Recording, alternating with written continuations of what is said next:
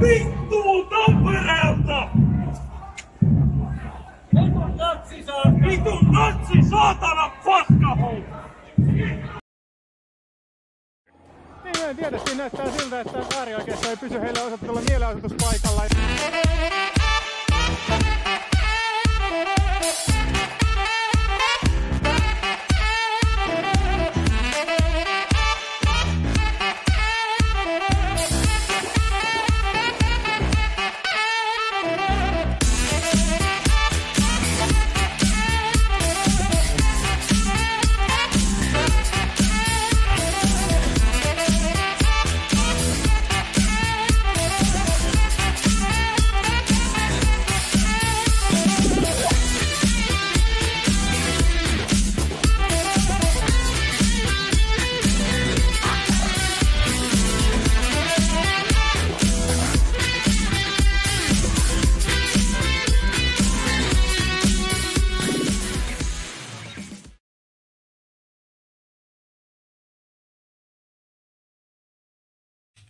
No niin, moi, se on lauantai 7. toukokuuta.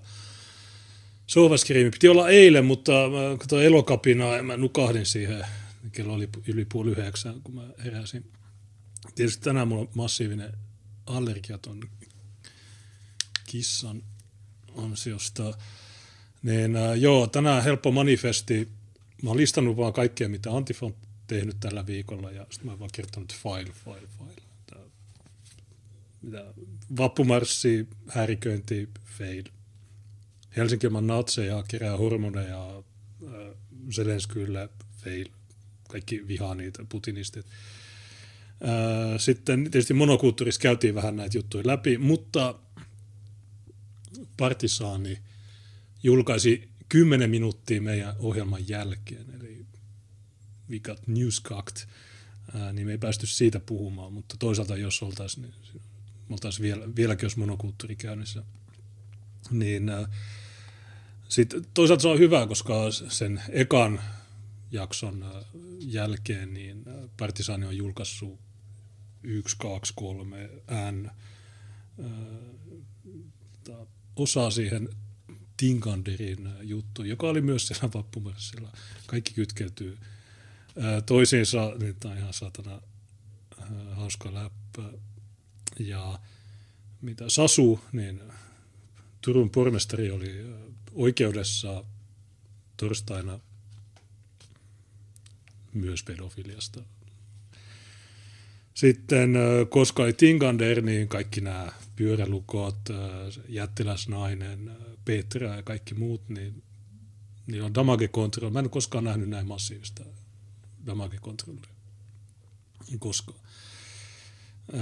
Elokapina nola sittensä eilen. Ja itse asiassa ne nolaa ilmeisesti tällä hetkellä Helsinki-Vantaan kentällä. Tiisikö Tiina? No nyt Helsinki-Vantaalla. Mitä ne siellä? No, ne osoittaa mieltä. Niiden kansalaisvelvollisuus tai oikeus. Sitten mitä tässä lukee? Ruotsalais Antifa fail. Pelkkää failia. Tämä ei ole mikään niin kuin, tämä on ihan normi viikko Antifalle, mutta tämä oli ihan hauska tämä Tinkander-kausti. Ja me otetaan ehkä niitä parhaita paloja sieltä, mutta Tinkander oli julkaissut puhelinnumeron. Ja lisäksi Partisaani ei ollut julkaissut niitä oikeiden pdf-jä. Mä tilasin ne, mä sain ne eilen. Niin, itse asiassa se juttu on just niin kuin Partisaani ei valehtele, mutta tarkistin faktat ja kaikki pitää paikkaansa. Mutta niin Petra, sätis puhutaan Petrasta, niin Petran hotteik on, että Partisaani on nimetön julkaisu. Okei, hyvä. No, mä en ole nimetön, mä oon tässä Petran, pitää olla omalla naamalla ja nimellä. Ai niin kuin värisverikosta. Mutta hei, mulla on tässä tää, niin mä haluaisin kysyä, kun niistä oikeuden pöytäkirjoista ei käy ilmi, ota kuulokkeet, että millä tavalla se on liikuntarajoitteinen sen 16-vuotias uhri. Ja sitten se toinen juttu, mikä se oli, joku toinen kysymys. Mikähän se oli? Mä mä oon pyörittänyt tätä koko päivän mielessäni ja sitten nyt, nyt kun on live, niin mä unohdan. Se ei vastaa. Piti olla avoimesti vastata kaikkiin kysymyksiin. Tosi törkeä. Niin, että millä tavalla se on liikuntarajoitteinen ja rasisti. No se ei vastaa, Tinkander. Joo, ja se vielä väitti, että se vastaa kaikkien kysymyksiin. Antifa ainoa valehteli. Mä haluan vaan kysyä, kun pöytäkirjat. Ja miksei söi ne hamsterin ruuat? Niin. Mä haluan tietää, ja mitä jyrsiä ruokaa se oli, mitä se söi? Että oliko se niin jotakin semmoista siemenseosta vai heinää vai mitä se oli? Tässä on ilmeesi, kun Tinkander käy jääkaapilla.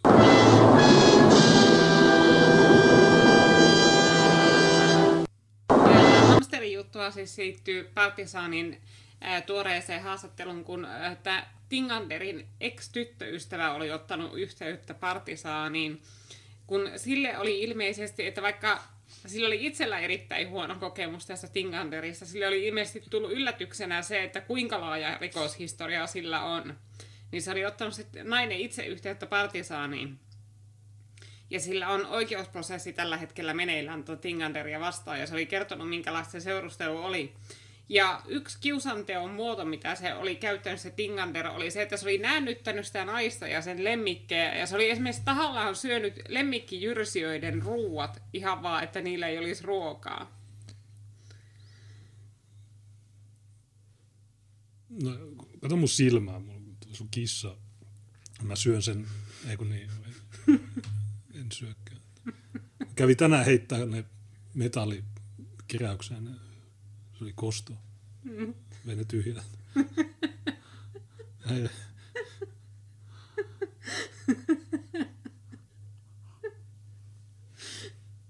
Mut miksi? Mä tiedän, siis oikeasti niin tuo on se ehkä se kummallisin juttu, koska mä oon kuullut monenlaisia tarinoita niin naisten hakkaajista ja sellaisista, mutta että joku syö lemmikkijyrsiä ruuat kiusanteko mielessä, niin tuo on uutta. Tuo on niin jotakin semmoista, että on aika vaikea samaistua tuommoisen henkilön mielenmaisemaan, että mitä siellä päässä niin pyörii sillä hetkellä, kun tuommoisiin toimiin ryhdytään. Polta sun dänkit, mä juon sun bisset, ei, mä syön sun hamsterin, okei, no hyvä.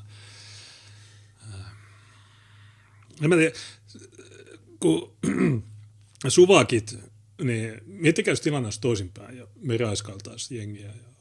Mutta suvakit, niin ne vinkuu siitä, että me niin kuin esimerkiksi istutaan sohvalla ja luetaan uutisia. Äärioikeisto ei osaa lukea, niin me luetaan niin ne teidän puolesta. Niin ne vinkuu siitä, että kattokaa, nämä on tosi pahoja ja Mutta sitten tässä on tyyppi, joka on syytetty se. Niin kuin se itse sanoi, niin syyte kaatui, mutta ilmeisesti se on edelleen, kun se vastavalituspäivämäärä oli tammikuun 2021 varmaan, niin, ja se uhri on valittanut, ja mä en ainakaan Turun hovioikeudesta saanut vahvistusta, että se juttu olisi käsitelty, niin se voi olla, että se tulee ensi viikolla, että jo Tinkander. Käänteisesti kaadettu, tai se nostetaan takaisin pystyyn, vähän niin kuin domino. En tiedä. Mutta joo, syytä kaatu, koska se muija on vähän outo. Mä en näytä ehkä sitä, kun se on todistajien nimiä ja tämmöisiä.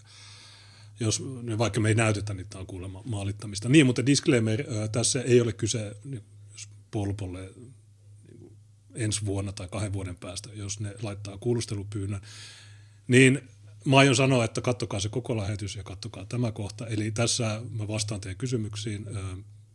Ei ole kyse kunnianloukkauksesta. Tarkoitus ei ole halventaa tämä uutistoimintaa. Tämä on yhteiskunnallisesti merkittävä aihe, koska tämä tyyppi häiriköi puoluetoimintaa. Tämä on itse julkisuuden henkilö. Nämä on se rikosjuttuja, jotka on ollut käsitelty oikeudessa, Pirkanmaan käräjäoikeudessa. Mulla on 4 pdf. Ja tämä ei ole kunnianloukkaus, tämä ei yksityiselämää loukkaavaa, bla bla bla.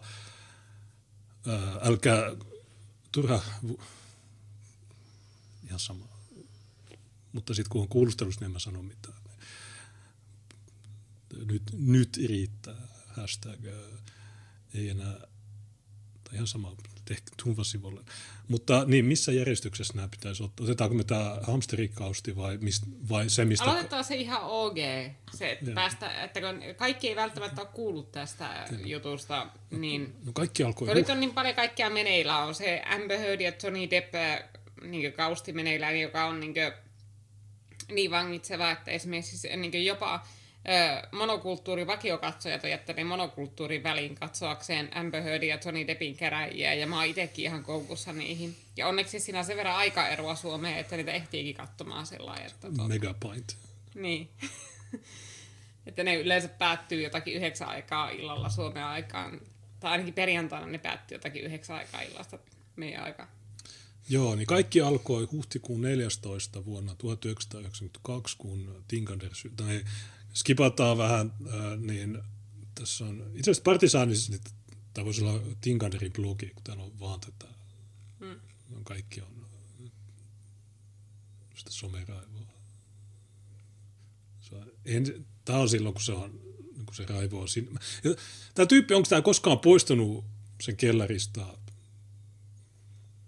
muuta kuin vappuna raivoamaan Tuukalle ja muille, ja sitten... Mä en tiedä, mitä kautta nämä teki tämän. Oliko ne, että okei, tuossa on Tinkander, vai oliko tämä yleistä tietoa? Partisaani, uskomaton. Näiden pitää saada se lumilapio ja journalistipalkinnot, eikä vehkoa ja nämä. Kun mitä vehkoa ja nämä suvakit, ne no, että no niin, kattokaa rasistit. Persut sanoo, että rajat kiinni ja natsit sanoo jotain. Ja katsokaa ne marssia, niin on sinimusta Okei, tosi kiinnostavaa, mutta ei. Tämä on paljon... Tämä on oikeeta. Sä voit ottaa kenen tahansa antifaan, ja siltä löytyy tämmöisiä. Niin kuin randomilla sä menet siinä Helsinki-Vantaan ja sä poimit yhden, niin okei, sinä... Mikä sun rikosrekisteri? Kuinka monta sä oot raiskannut? Tai... No, tässä oli yksi... Mikä se on? Satunnainen ohi. Tai jos se on nainen, niin voi kysyä, että kuinka moni näistä on raiskannut sinut. Niin, tai kuinka monta OnlyFans-tiliä sulla on. Tai niin kuin, oletko oikeasti nainen vai olenko värisukupuolita? Niin, mutta Tinkander ei värisukupuolita. Tai värisukupuolita, mutta se pahoin. Mutta se tosiaan meni Twitteriin tämän jutun jälkeen. Ja muistan, tämä tapahtui keskiviikkona. Tämä on julkaistu 21.29. Me lopetettiin 20 yli muistaakseni monokulttuuri. Oli vähän lyhyempi jakso. Niin. Sitten me oltiin Telegramissa Tuukan kanssa, että onkohan tämä nyt, onko näitä. Tinkander-nimisiä on 31 koko Suomessa ja miehiä 19 ja niin edelleen. Me oltiin aika varmoja, että tämä on se keissi. Me ei olla tietenkään kirjoitettu tätä, mutta kun äärioikeisto nyt yrittää maalittaa ja mukaan lietsoa, että hei, katsokaa, tässä on joku antifasisti, joka on ollut mukamassa kereillä. Onko siinä lähdettä? No, Pirkanmaan kirjoikas, okei. Okay. Niin, tämän puku on vähän pieni. Nappi ei mene kiinni. Joo, tuo näyttää vähän jotakin sellaista, mikä on ehkä ostettu johonkin 9-luokan päättäjäisiin. Niin, itse asiassa mun mielestä ainoa ihmeellinen juttu tässä on se, että sen 2015 tuomiossa tai joku niistä, niin silloin 12 € päiväsakko. Mä en ole koskaan nähnyt antifaa-tyyppiä, jolla on yli 6 €. Tämä on se todellinen niin kuin hämmentävä juttu. Tämä on niin kuin se high-flying antifa. Niin, no, mutta toisaalta ehkä no kaikki ne feikki pikavipit. Niin se on niillä sitten paisuttanut sen päiväsakkoon. Tai mä en tiedä, laskeeko käräjäoikeus, että mitkä sun tulot on. Joo, no mä oon huijannut näitten ne muijien pikavippi. Onko ne petoksella hankitut tulot, ne muijilta kiristetyt ja huijatut rahat, onko ne, niin kuin, laskeeko oikeus ne tuloiksi? No todennäköisesti, tai en mä tiedä. Kyllä se muuten varmaan laskee ne tuloiksi. Niin jos se pitää ilmoittaa, onko se ilmoittanut? Mä en usko. tai ehkä niistä ilmoitetaan herkemmin. Niin, mitäs tässä, mutta Gurbanov, onko se niin kuin sanonut mitään? Kun Dimitri Ollikainen on tehnyt pitkän ketjun, jossa se käytännössä sanoo, että no joo, se on totta, että okei, se on totta, että näin. Mutta natsit, näiden damagekontrolli on aivan uskomatonta. Ja Petran ulina on sitä, että Partisaani on nimetön julkaisu. Petraa vituttaa ihan satanasti se, että se ei voi tehdä rikosilmoituksia. Tai voi sanoa, soittaa poliisille siellä saaristolla, että hei, Partisaani pitää laittaa vankilaan vihapuhe. Ja poliisi sanoo, että joo, me laitettaisiin, mutta me ei tiedä, kuka pyörittää tätä. Yritä sä niin ärsyttää niitä Twitterissä, että ette uskalla kertoa nimiä. No, Harju, sä pyörität tätä. Tapio Rantanen, sä noin sun niinku sössytykset, ne ei oikein varmaan toimi. Tinkander on tehnyt kuluneina kuukausina paljon yhteistyötä Ollikaisen kanssa. He ovat pyrkineet parantamaan äärivasemmiston näkyvyyttä muun muassa YouTubessa tuottamalla videoita, joissa he pilkkaavat maahanmuuttokritikoita ja koronarajoitusten vastustajia. Aha, eli onko tämä niinku Pyörälukko ja pyörätuoli Tampereen Piispalan dynaaminen duo. Onko näille videota? Mä katson maanantaina varmasti tänne, että missä ne pilkkaa maahanmuuttokriitikot. Se on varmaan tosi... Onko se sen... Millä kanavalla? Jos White Oulu, jos sä löydät ja varmuuden vuoksi, jos pystyt lataamaan sen, niin se olisi hyvä. Mä en yhtään katsomaan. Niin mitäs tässä helmikuussa Varisverikoston näkyvimpiin jäseniin lukeutuva Leona Kotilainen julkaisikin Twitterissä yhteiskuvan, jossa hän juhli baarissa yhdessä Tinkanderin ja Ollikaisen kanssa. Ja tämä baari on vähän outo, koska katso tota tuotelistaa, niin tulee hintoja. Niin onko tämä joku oikea baari vai onko tämä joku jonkun kämppä, jossa on baaritiski? Eikö näissä pitäisi olla hinnat tai... Onko ne hinnat jossain muualla? En mä tiedä, tuo voi hyvinkin olla, että se on vain jonkun kämppä, jonka kellari on tehty baari. Kato tuolla Pyörälukon takana näkyy jotakin tuommoisia laatikoita ja semmoisia, mitä ne tuskin baarissa jättäisi näköiselle tuolla. Niin. No, mikä sun mielipide tästä kuvasta?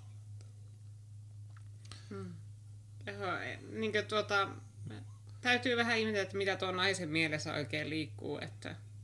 No onko se noin?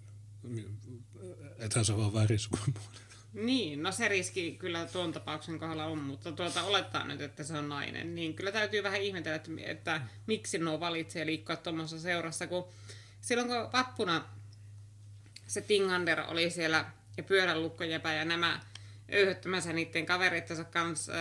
sinimustan liikkeen kulkueelle, niin se oli sellainen yksi pullero, joka juoksi siellä antifariveissä ja huusi, niinkö, että rahiskaajat. Ja sitä ensin niinkö, käsitti sitä, sen tilanteen niin, että se niinkö, huutaa siellä sinimustalle liikkeelle, että rahiskaajat. Mutta sitä Tinkander homma tuli ilmi, niin mä niinkö, tajusin sen, että ei se olekaan niin, vaan se yritti niinkö, varoittaa ympäristöä niistä sen kavereista. Se juoksi pakoon. Niin. Se juoksi Tinkanderia pakoon ja yritti huutaa niin ympäristölle varoitukseksi sitä raiskaajat. Ja tässä kun näillä on tämä V, niin onko tämä putinistien merkki? Niillä on Z ja niillä on V, vai onko tämä kivipaperisakset? Kuka saa raiskata seuraavaksi? Kuka raiskataan seuraavaksi? Kaikille tuli sama niin tasapeli. Kaikki saa raiskata. Niin, kaikki on yhtään niin jo. Tinkander on päättänyt laittaa persoonansa likoon edistääkseen antifasistista taistelua. Miten? Kukaan ei tiedä. Helmikuussa, niin Leona, tuon mä luin jo, Tinkander ilmestyi äärivasemmistolaisiin piireihin kuin tyhjästä. Hänen aiemmasta elämästään ei ole juurikaan jälkiä verkossa. Yleisradion 2020 tekemästä haastattelusta selviää, että Tinkander on entinen taitoluisteluharrastaja, joka keskittyy nykyään tietokonepeleihin.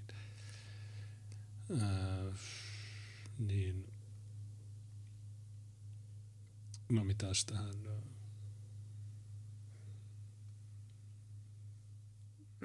Joo, ruveta vaan menee. No en mä jaksa kokonaan, mä poimin sää välillä joku. Haluatko sanoa tästä Punkstoo?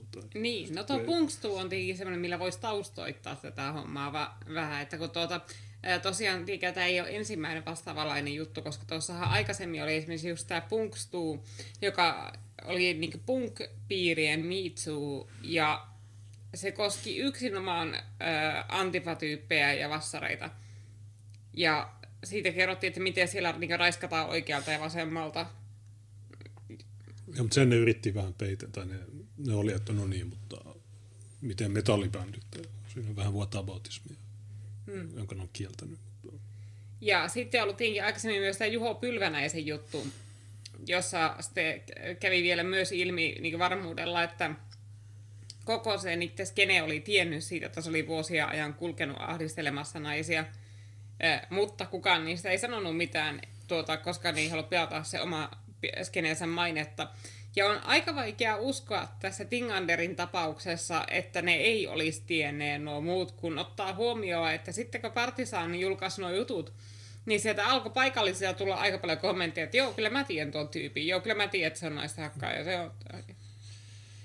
Ja tällaisia juttuja, niin jos niinkö joku random tyypit, esimerkiksi jotka on samassa koulussa sen kanssa tai sillä, niin tietää se, että ne taustat, niin miten nuo sen kaverit ei tietäisi. Niin. Mutta silti ne on kavereita sen kanssa, silti ne alkaa petaamaan siitä niin jotakin vitun nousevaa tähteä omaa skeneensä. Mä en ymmärrä näitä siis niinku, siis saatan, jos me niinku tehdään, niinku sanotaan jotain, tai ihan mitä tahansa, joku tavallinen tyyppi sanoo jotain tai sanoo, että joo mä tykkään jostain, tämä on rasistia, tämä on natsia, tämä pitää saada potkut ja kaikki mahdolliset jutut. Mutta sitten nämä itse vittu räiskailee menemään ja kiristää ihmisiä ja hakkaa ihmisiä ja kuristaa ihmisiä. Tämä on rikollisjärjestö, tämä vittu Antifaa ja tämä koko vasemmistoliitto ja kaikki nämä satanan tyypit. Ne on rikollisia, ne ei mitään muuta. Nämä pitäisi kieltää saman tien. Koko vitu kaikki, joka ikinen keskitysleirille, Elokapinan mukaan ja kaikki vittu. Mikä oikeus näillä on sössöttää yhtään mitään esimerkiksi mulle? Näillä ei ole mitään oikeutta sanoa mulle yhtään mitään. No natsi. Okei, vittu hyvä. Mulla on korkeimman oikeuden päätös, jonka mukaan mä oon natsi. Okei, mikä sun pointti on? Ja mä oon natsi, hyvä. Itse asiassa on vittu siistiä olla natsi. Niin, mitä? Mikä näiden juttu on? Ja jostain syystä niin ne ei alkanut kiistää tätä Partisaanin juttua, vaan sanoi, että joo, no minusta on julkaistu nyt tämän tietoja ja haluan vastata rehellisesti. No mä just soitin tälle ja se ei vastaa. Ja kaikki mitä se on Twitteriin kirjoittanut, niin se on ollut vaan semmoista... En ole ylpeä itsestäni, mutta... No se tästä puuttuisikin. Joo, kun mä oon ylpeä.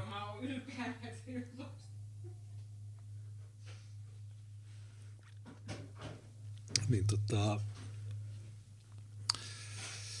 Joo, no mitäs tähän muuta...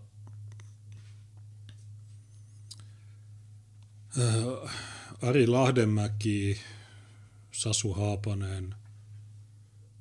ja muut Suomen äärivasemmiston perversiin rikoksiin tutustuneet lukijamme tietävät, että kulttuurimaksistien suhde naisten sukupuoliseen itsemääräämisoikeuteen on äärimmäisen kieroutunut.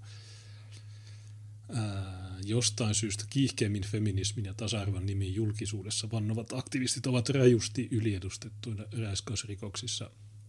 Timo Hännikäinen kirjoitti hyvän ketjun tähän liittyen, kuusosainen. Niin siinä on tosi hyviä huomioita. Otetaan ne kohta. Tässä Dimitri Ollikainen keskusteli Partisaanille suoraan lähetystä tehneen juontajan kanssa vasemmiston seksuaalirikoksista. Ollikainen yritti kiistää ilmiön olemassaolon, mikä tekee tämänpäiväisestä paljastuksestamme huomattavan kiusallisen hänen kannaltaan. No... Tavallaan se, jos mä oikein muistan, niin Ollikainen sanoi Harrille, että no mä en välitä raiskauksista. entä te natsit? Sitten se mainitsi yhden keissin jostain tyypistä. Me ei puolustella näitä toisin kuin te. Mieti niin kuin Lapo Johnson, kuinka paljon mä oon tykitellyt sitä vastaan. Niin meidän suhtautuminen tämmöisiä on täysin erilainen. Te puolustatte, näillä ainoastaan on se ideologia juttu. Nämä totalitaristisia ideologian mukaan.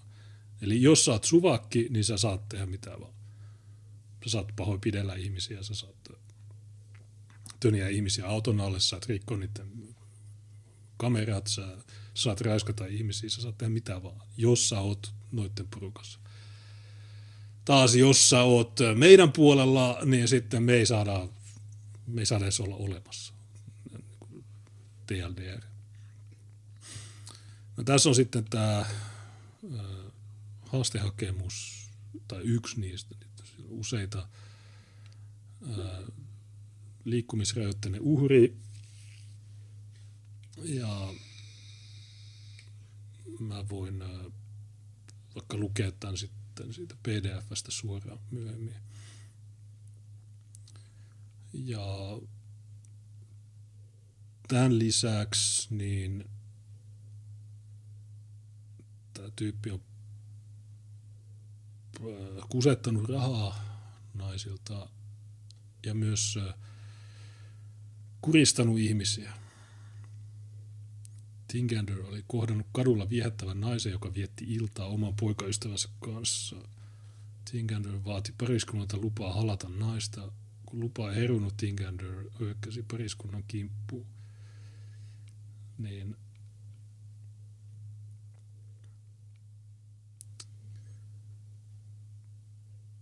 Pirkanmaan käräjäoikeudesta löytyy yhteensä 12 eri velkajuttua. Vuokraisännät, pikavippiyhtiöt, rahoituslaitokset, yksityishenkilöt on vaatinut tältä massia. Ja nyt hän pyrkii rahoittamaan elämäänsä Patreon-tilillä.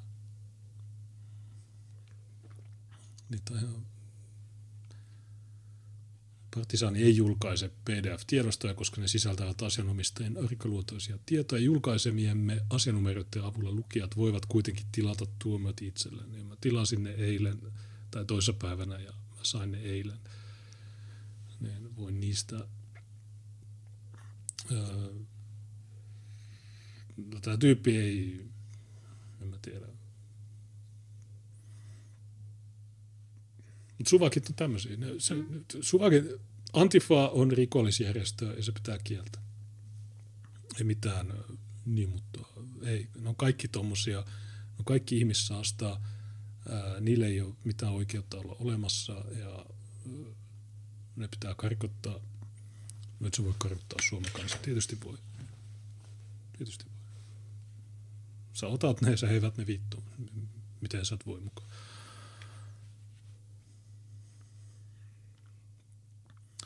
Okei, no mikä me otetaan seuraavaksi? No sitten voisi ottaa vaikka sen haastattelun Tinkanderilta. Se oli se seuraava osa sen Partisaanin Tinkander-sarjaan. Eikö se ollut? Joo. Niin se on, me ei saatu haastattelua. Rasisti. Vaikka se lupasi, se vastaa kaikkiin kysymyksiin puhelimitse. Okei, haastattelussa naisia. Haluatko sä välillä lukea? No oota, kun mä yritän katsoa, kun kysyttiin, että onko Gurbanov reagoinut tähän mitenkään, niin mä yritän katsoa sitä, niin lue saa hetken aikaa. Joo. Mä luulen, että se ei ole ottanut kantaa tähän, mutta ei se. Tämä on tapahtunut 4. toukokuuta, katso siitä eteenpäin. Mm. Mutta joo, ei se varmaan ole.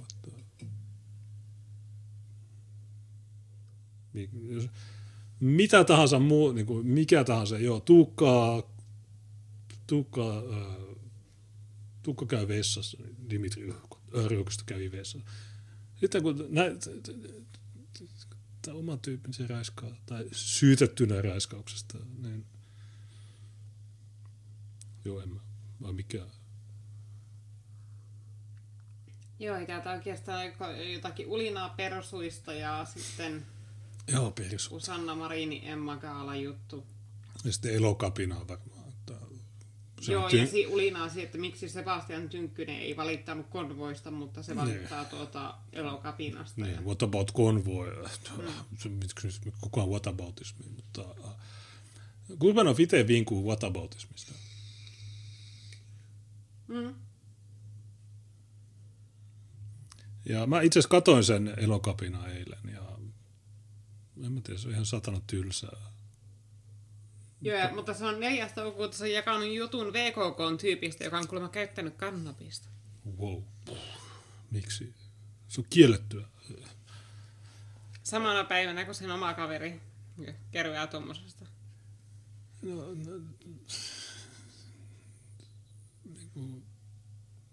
niin. Mitä nuo itsekin ottaa? Naiti. VKK käyttää kannabista. Mind blown. Tynkkynen ei valita konvoista, vaan valittaa Elokapinasta. Jaa, okei, vitun siistiä. Mä katsoin sen eilisen Elokapina ja taas kytät antaa niiden apinoiden riehua siellä. Sitten oliko kello 6, niin ne tulee siihen, että joo, nyt on hajantukaa. Ja sitten menee 3 tuntia, kun ne tekee sen mahdollisimman hitaasti, sen ihmisten poistamisen. Yksi kerrallaan tuodaan bussiin, sitten kysytään, että no mikä sun henkilötunnus on, ja se kirjoitetaan mahdollisimman hitaasti. Ja miksi ne ei vaan kaikkia laita siihen satana dössään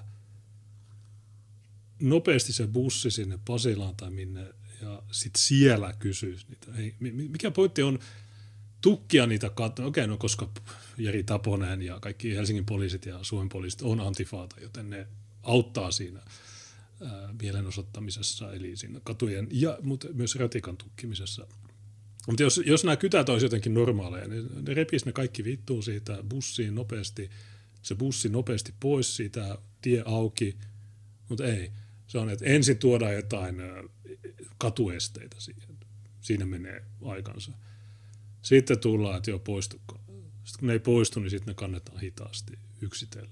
Ja sitten kysytään jokaiselta, että mikä sun henkilöllisyys on. Miksi ne henkilöllisyyt... Ei multa ole koskaan kysytty henkilöllisyyttä kiinniottopaikalla, vaan se... Jos ne ei koskaan kysy mitään. Että ne takavarikoi kaikki mun laitteet ja... Sitten ne katsoo, ottaa mun lompakosta ajokortin ja se on siinä. Ei ne siinä paikan päällä mitään kysyä. Niin, vitun siistiä, että 3 tuntia. Ja nyt Helsinki-Vantaalla, mikä tämäkin juttu on. Että mä en ole katsonut ollenkaan sitä, onko siitä videota. Mutta... Voiko nämä niinku... pottaa johonkin suohon tai jotain. Mutta okei, Partisaani oli saanut haastattelun tältä tyypiltä ja Partisaani oli kysynyt, että vituttaako. No suvakki ainakin vituttaa. Ja tämä ottaa huomioon, että hän on niitä. Niin. Mut mitä hyötyy, kun tämä kuva on otettu vappumarssilta, mitä hyötyy tämän läsnäolosta olisi? Koska sä katsot ketä tahansa näitä, niin kuin ne, tai Elokapinassa, kun Tynkkynen haastatteli jotain ryssähoroja, niin ne vaan näyttää keskisormea ja sanoo, että sä oot natsi. No okei, vitun siistiä, mutta mitä sitten? Niin. Jos mä menen niitten luo, mä näytän keskisormea ja saan ottaa vitun suvakin. Se on heti vihapuhetta ja rasisti. Niin miten tää juttu toimii? Mikä näiden funktio on tässä muuta kuin olla tämmöisiä loisia? Miksi nämä on olemassa? Miksi kukaan ei tee näille mitään? Miksi nämä tuhlaa happea ja tuottaa CO2-päästöjä? Tämä on yksi. Niin Elokapinakin vastustaa hiilidioksidia. Niin minäkin. Partisaani paljasti keskiviikkona tämän Tinkanderin miesfeminististä historiaa, johon lukeutuu esimerkiksi syyte alaikäiseen liikuntarajoitteeseen tyttöön kohdistuneesta raiskauksesta, naisiin kohdistuneita petoksia, naisten pahoinpitelyjä ja laajoja velkaongelmia. Mutta näillä on joka ikinen kerta, niin se yksi tyyppi, se kuntosalijäbää, niin silläkin oli näitä samoja. Ja Gurbanovillakin on itse asiassa silloin tuhotyö, se on polttanut tai yrittänyt polttaa jalkapallostadionin Jos otat kenet tahansa näistä. Pyörälukkoa, no silläkin oli syytä mellakasta, mutta se oli niin huonosti ajettu juttu, että se kaatui. Mitä muita siellä on? Ketä siellä on? No niillä on kaikilla. On kaikki tämmöisiä. Ja sit ne pöyristelee, jos mä saan tuomion, kun mä pidän puheen valtuustossa. Wow, kattokaa, tää rasistitaudu. Niin, mitä sitten? Joo, kyllä, mitä sitten? Kyllä. Ja sitten tuolla Tinkanderin seinällä, niin sehän ensi oli sillä, että joo, että minä vastaan kaikkiin kysymyksiin avoimesti. Sitten kun tuli vaan paskaa niskaa joka suunnasta, niin sitten se ilmoitti, että se jää sometauolle ja bla bla bla, ja sanoi, että mun käytöksessä on ollut ongelmia. No joo, mä sanoisin, että jos siellä on ollut raiskausta ja kuristamista ja kiristämistä ja semmoista, niin joo, on ollut ongelmia. Ja Keronen ihan asiallisesti kysyi siellä kommenteissa, että miksi sä alat työstämään näitä sun ongelmia vasta, kun sä jäit kiinni niistä? No. Eikä edes siinä kohtaa, kun se jäi kiinni, eli sai tuomioon vasta siinä kohtaa, kun ne asiat tuli julkisuuteen. Niin. Että edessä ne käräjäoikeuden tuomiot, mitä sillä on useita, ne ei osaa näistä miettiä asioita, vaan vasta sitten, kun tuli julkinen häpeä siitä asiasta. Niin ja, no ota mä katon sen pdf, koska se aikajana on tosi tärkeä mun mielestä. Eli tämä epäilty raiskaus, on tärkeä sanoa epäilty, alleged rape, epäilty raiskaus olisi tapahtunut 27. joulukuuta 2018. Eli tämä olisi niin sen jälkeen, kun se on seurustellut sen naisen kanssa, jota haastatellaan siinä seuraavassa jutussa. Eikä se ollut vuonna 2018 enkä alkuvuodesta loppuvuoden puolelle? No sitä mä muistan, mutta jos me pysytään vaan tässä keississä, niin 27. joulukuuta nämä tapas deittisovelluksen avulla. Ja no sitten tämä sanoi tuomarille, että no joo, meillä oli seksiä, mutta se ei ollut raiskaus. Ja se muija sanoi, että no se oli raiskaus, mutta mä en tiennyt, että se oli raiskaus. Tämäkin on musta eeppinen. Niin nämä antifa-muijat, niin ne tulee. Ne, jotka on Twitterissä, ne sanoo, että jos sä katsot mua, niin se on raiskaus. Tai jos sä edes oot samassa bussissa, samassa kaupungissa, samalla maapallolla kuin minä, niin se on raiskaus. Mutta sitten kun ne on näiden antifa-tyyppien kanssa, niin sitten ne ei tiedä, että suuseksiin pakottaminen on raiskaus. Mikä tämä syntymävuosi muuten täällä Tinkanderilla? 92. Joo, eli se on 30. No niin, tohon aikaan se oli 25 ja se muija oli 16. Mutta niin, mutta pointti on nyt se, että tämä... Mitä 25-vuotias jäpä tekee 16-vuotiaan tytön asunnolla? No, ne oli tavannut deittisovelluksen. Mutta siis tämä epäilty raiskaus on joulukuu 27. 2018. Ja sitten nämä kiristykset ja nämä petokset, niin nämä on tapahtunut sen jälkeen. Eli eka se... Joo, mutta sehän oli jo aloittanut aikaisemmin, koska tosiaan siinä Exän haastattelussa, mikä otetaan seuraavaksi, niin se oli tapahtunut siinä vuoden 2018 alkupuolella, ja siitä on kans rikosasia, ja se siltä oli kans niinku huijannut rahaa ja aina lupailun maksaa takaisin, sitten se oli uhkailu sitä, ja sillä tavoin kans saanut siltä rahaa. Ja sitten se myöskin on leveillyt, käyttänyt uhkailun keinona sitä, että sillä olisi mukaan yhteyksiä Bandidosiin ja United Brotherhoodiin. Ja se tiedetään yleensä, että miten nämä liivijengit ottaa sen, että kun heidän nimeään käytetään jossakin tuommoisessa jutussa, niin ihan tiedoksi näille liivijengille, niin Partisaanista löytyy Tuomaksen yhteystiedot ja kotiosoite. Aluksi me luultiin, että se jengi olisi antifaa, mutta...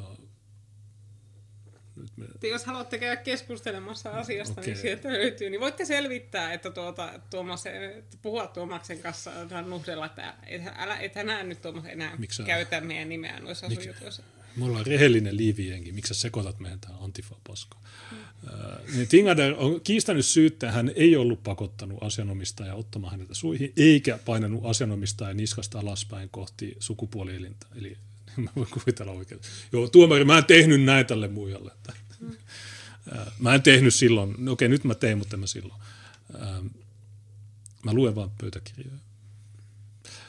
Tässä on sitten muutama lääkärilausunto, mutta nämä lääkärilausunnot, näitä on 3 kappaletta, joista 2 on ennen sitä epäiltyä raiskausta.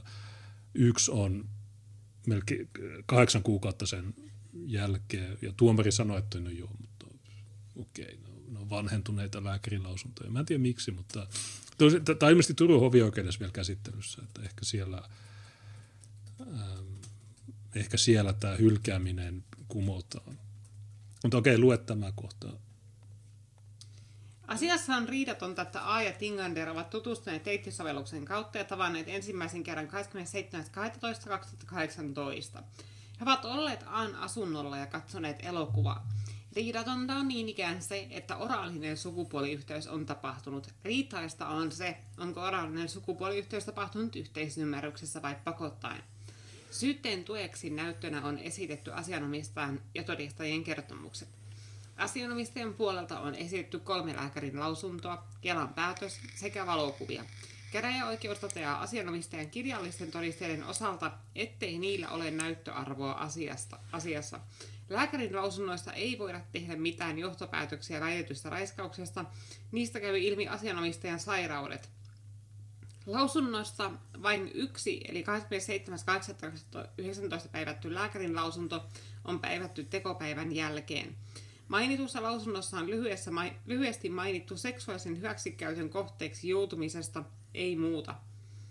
Se on vaan mainittu, että sut on raiskattu, mutta ei siellä muuta. Niin, joten tällä ei ole mitään näyttöarvoa. Ei mitään. Se on mainittu lyhyesti, että rape, mutta ei sitä lasketa. Joo, ja muutenkin se, että ne sanoo, että näillä ei ole näyttöarvoa, kun ne sanoo, että ei voida osoittaa, että se Tinkander olisi tiennyt sen naisen sairauksista.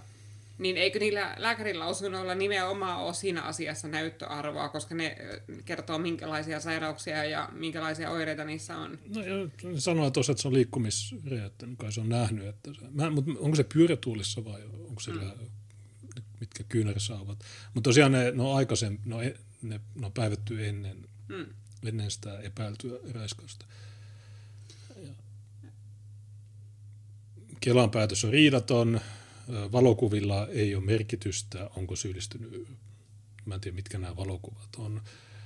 Ja lääkärilausunnot ja Kelan päätös kuitenkin osoittavat asianomistajan sairauden tekoa. Mikä tämä sairaus sitten on?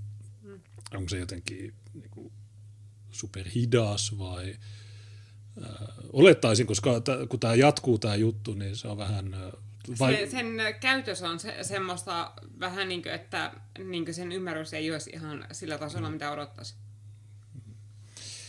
Ja, niin, asiassa ei ole kuitenkaan tullut ilmi mitään sellaista, jonka perusteella Tinkanderin olisi tullut tietää asianomistajan sairaudesta. Mutta kun se kumminkin oli, että se on liikuntarajoitteinen, niin... No, ehkä ne lääkärilausunto, olen vasemmistonuorten jäsen. A on kertonut Tinkanderin pakottaneen hänet asunnolla ottamaan häitä suihin painaen Aan päätä takaraivosta alaspäin. Tinkander on kertonut, että he olivat suukotelleet ja kosketelleet asunnolla, ja sitten A oli ottanut Tinkanderin housut pois ja ottanut suihin. Hän ei ollut pakottanut Aata. Tinkander on kertonut jääneensä yöksi Aan luokse. Todistajat ovat kertoneet sen, mitä A on heille asiasta myöhemmin kertonut. Todistaja B on kertonut Aan kertoneen hänelle suihinottoon pakottamisesta puhelimessa vasta keväällä 2019. Ei siis muutama kuukautta myöhemmin. Älä sano toisen todistajan nimeä. A ei ollut kertonut yksityiskohtia B:lle. Todistaja on kertonut, että A oli kertonut hänelle suihinotosta talvella joulun 2019 jälkeen. Eli siis niin melko lailla sen teon jälkeen. A oli kertonut hänelle Tinkanderin pakottaneen hänet suuseksiin asunnolla. Aan kertomus tapahtuneesta on ollut yleisluonteinen vailla yksityiskohtia. Hän ei ole osannut kertoa siitä kovinkaan paljon edes kysyttäessä. Hän ei muistanut esimerkiksi missä asennossa suihinottotilanteessa oltiin, kuinka voimakkaasti Tinkander oli painanut hänen päätään alas, eikä Tinkanderin tai omasta vaatetuksestaan. Joka on tämä, että sinä on teini-ikäinen tyttö tilanteessa, joka on järkyttävä, niin onko siltä realistista odottaa hyvin tarkkoja muistikuvia tämmöisestä järkyttävästä tilanteesta? Newtoneissa, niin kuinka kovaa tämä oli? Mutta mun oletus on, että se on pakottanut, tai se aloitti sen, eikä toi muija. Joo, mutta sitä muijaa ei oikeasti ole hirveästi haitannut se juttu. Mutta tietysti on kyseenalaista, että okei, 16-vuotias. Mutta se, että miksi se muija sitten useita kuukausia myöhemmin, niinkö, että ensinnäkin niinkö, tai aika vasta sen teon jälkeen ja vielä useita kuukausia myöhemmin sanoo, että se oli pakotettu. Se ei ole missään vaiheessa itse sanonut, että se oli... Niinkö... Koska siinä tapahtui niitä kiristyksiä. Heti seuraavana päivänä se aloitti, että anna mulle 520 €. Tai muuten tulee jengiä tappaa sitä. Niin oliko se sama uhri tämä? No tältäkin on kiristetty jo. Tietysti siinä on toinenkin koulussa tapahtunut kiristys, mutta tältä se oli ainakin 520 pakottanut. Ja se on A, se mainitaan tuossa. Mutta eikö se nimenomaan lisää silloin sen naisen lausunnon arvoa, koska sillä Tinkanderillahan sehän oli niihin muihinkin kiristämiseen ja huijaamiseen naisiin kohdistanut väkivaltaa. Niin se ex-tyttöystävä, joka sen partisaanihaastattelussa oli, niin siihen oli kohdistunut sekä väkivaltaa että sitä taloudellista hyväksikäyttöä. Niin. Mutta siis niinku, jos olisi joku... Niinku... Että sillä on niinku, toimintatapana se. Niin, että ensin sä oot okei, me ollaan Tinderissä, katsotaan tää elokuvaa, että on tosi kivaa, now... Nyt suihin. Ja sitten se tyttö tykkää siitä, mutta sitten alkaakin tämä, että okei, mä tarviin rahaa nyt. Niin sitten se tyttö onkin, että no ei tämä enää kivaa. Ja sitten kuukausia myöhemmin niin sanoo, okei, no tämä tyyppi, niin se pakotti mut ja niin edelleen. Tiedätkö, mä en kyllä tuosta olisi ollenkaan niin varma tuosta, koska... Ylipäätään niin joku 16-vuotias tyttö, niin en mä usko, että semmoinen haluaa minkäänlaista seksuaalista kanssakäymistä niin juuri tapaamansa niin miehen kanssa. No, jos on pyörätuolissa. Että yleensä niin joku sen ikäiset tytöt, niin ne haluaa joku normaalit treffit tai semmoista ja haluaa jonkun verran deittailua ja semmoista ennen kuin ne miettiikään minkään seksiin ryhtymistä, ja varsinkin nimenomaan se, että kyseessä oli suihinotto, eli just joku semmoinen juttu, mikä niin naiselle ei erityisesti mitään mielihyvää tuota, niin sen vuoksi mun on vähän hankala uskoa sitä, että se olisi ollut niinkään sen naisen aloitteesta, tai että se nainen olisi siitä mitenkään erityisemmin tykännyt. Niin. Tai on vaikea sanoa naisesta puhua, kun 16-vuotias. Niin. A on kertonut muun muassa, että ei ollut tajunnut siinä tilanteessa, että teossa olisi mitään väärää. Niin selitä mulle tää. No, niitä on semmosia. Joo, mä en tiennyt, että tää tunkee munamussu. Mä tiedän, että tää on. No, kun niitä on semmosia, jotka luulee esimerkiksi, että ainoastaan niinkö raiskaus niinkö johonkin sukuelimiin on rikos. Hän ei ymmärrä esimerkiksi, että joku seksuaaliseen tekoon pakottaminen on niinkö rikos itsessään. No. Ja mietin nyt semmoista keskivertoihmisen älykkyyttä. No joo, mutta... Ja sitten vielä se, että kun puhutaan teini-ikäisestä tytöstä. Luulisi, että no... Niin. Ja tuohan on itse asiassa rikostutkinnoissa jatkuvasti toistuva teema poliisinkin mukaan ja näiden rikosuhritutkimusten mukaan. Eli se, että rikosuhrit ei ole ymmärtäneet olevansa rikosuhreja. Että ne on niinkö kokeneet, että jotakin väärää heille on tehty, mutta että ne ei ole niinkö ymmärtäneet, että se täyttää rikoksen tunnusmerkitse, mitä niille on tehty. Niin. Että ei tuo sinänsä mitenkään poikkeuksellista on noin niinkö rikostilastoissa. Mutta toisaalta se, että saako tämä tyyppi sakkoja 10 päivän sakkoa vai ei, niin sillä ei mitään väliä. Onko se rikos vai ei. Ainakaan tässä maassa niin sillä ei ole mitään vitua väliä, koska ei kukaan joudu vankilaan. Niin siinä mielessä näiden ilmoitusten teko on täysin turhaa. Odotat kuinka monta vuotta, että joku retardituomari kysyy, että no joo, 4 vuotta sitten kuulemaan sua, mikä on Newtoneissa, mikä oli se voima käytetty, en muista, syyte hylätty, okei, no hyvä.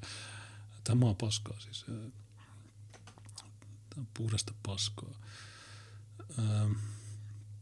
Tinkanderin kertomus tapahtumien kulusta on mahdollinen. Onko se sun mielestä mahdollinen?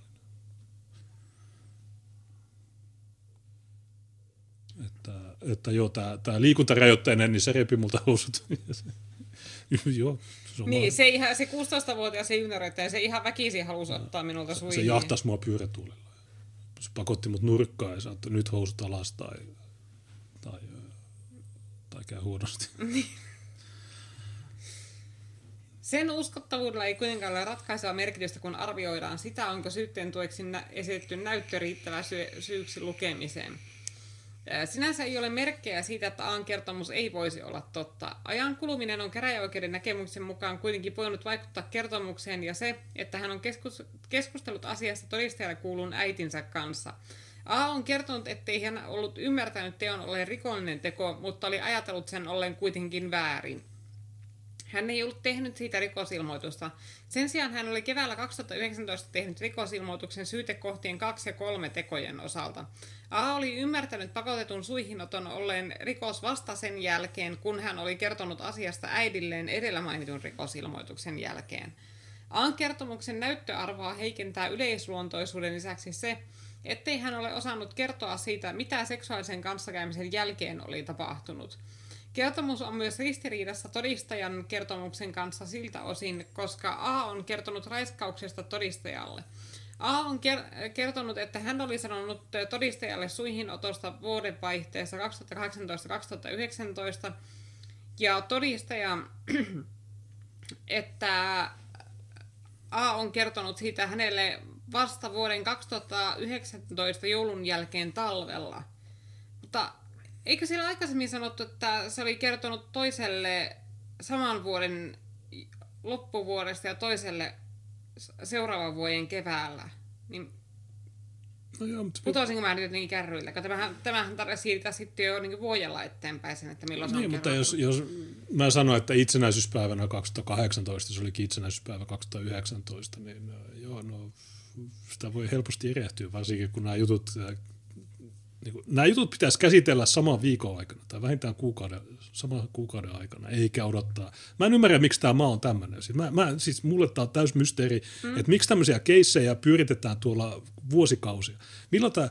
Kestäkö joku oikeudensa kertoo vuosia myöhemmin, että joo, se taisi olla silloin loppuvuodessa 2018, se olikin loppuvuosi 2019. Joo, no kun tuo sanoo vuodella väärin tuo, niin ei se voi hylätty. Niin tämä tuomio on annettu 16. joulukuuta 2020. Tämä on tullut vireille 26. kesäkuuta 2020. Ja tämä on tapahtunut siis tai Tapaninpäivän jälkeisenä päivänä 2018. Eli nämä meni 2,5 vuotta pyöritellä tätä juttua. Joo, mutta tämä muija ei heti tehnyt rikosilmoitus. No mitä väliä, te ette kuitenkaan käsittele näitä juttuja ajoissa. Niin te skeidaan. Niin, ja sitten että kun se perusteella, mitä me just uhritutkimuksista ja tällaista tietää, niin siinä ei ole mitään erikoista, että raiskausuhri ei tee heti sitä ilmoitusta. Tämä muija on liikuntarajoitteinen ja silloin sairauksia, jotka vähän viittaa siihen, että se on tosi hidas. Niin, joo, se ei muista 2-3 vuotta sitten tapahtuneet juttuja. Että kun monessa niissä jutuissa on semmoista esimerkiksi, että se vie siltä uhrilta aikansa käsitellä sitä asiaa, niin prosessoja, ja ne harkitsee sitä, että jaksaako ne ylipäätään ryhtyä siihen oikeusprosessiin. Ja usein se menee täsmälleen noin, niin kuin tuo kertoo, eli vasta siinä vaiheessa, kun joku ulkopuolinen, niin joku ystävä tai sukulainen, jolle ne kertoo sitä tapahtuneesta, niin sanoo niille, että ei kyllä sun pitää tehdä tästä rikosilmoitus, niin sitten ne menee ja tekee. Se on täysin tavanomaista, ei siinä mitään outoa. Mutta toisaalta mun isoin kysymys on, että mitä hyötyä, että vaikka syytettä jos hylätty, niin tämä tyyppi olisi saanut 20 päiväsakkoa. Niin, ehdollista ehkä enintään. Niin, itse asiassa vielä parempi, se saa ehdollista, eikä se joudu maksaa yhtään mitään. Mitä väliä näillä on? Siis oikeasti mä en ymmärrä. Nämä on vaan tämmöisiä, että joku vammainen tuomari ja sen sihteeri kirjoittaa jotain pdf-iä, että oli tämmöinen ja tämmöinen. No niin kuin tuomarit ja niiden sihteerit on semmoisia epäonnistuneita kirjailijoita. Koska ne ei osaa kirjoittaa mitään, niin ne kutsuu ihmisiä, että okei, no kerro mulle sun tarina. Sitten me näpytellään tämmöinen romaani tänne ja ne ei osaisi kirjoittaa hyvää suomea. Oikeuslaitos on pelkkää paskaa. Oikeusvaltio. Hmm.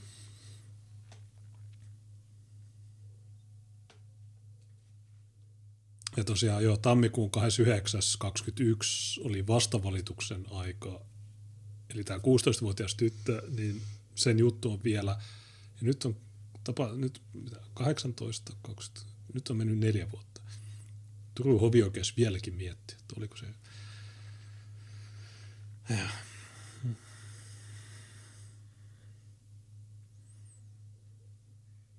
Mä olin kuulusteluissa, että olet sanonut striimillä, että tee niin kuin Floyd ja niele fentanyyliä.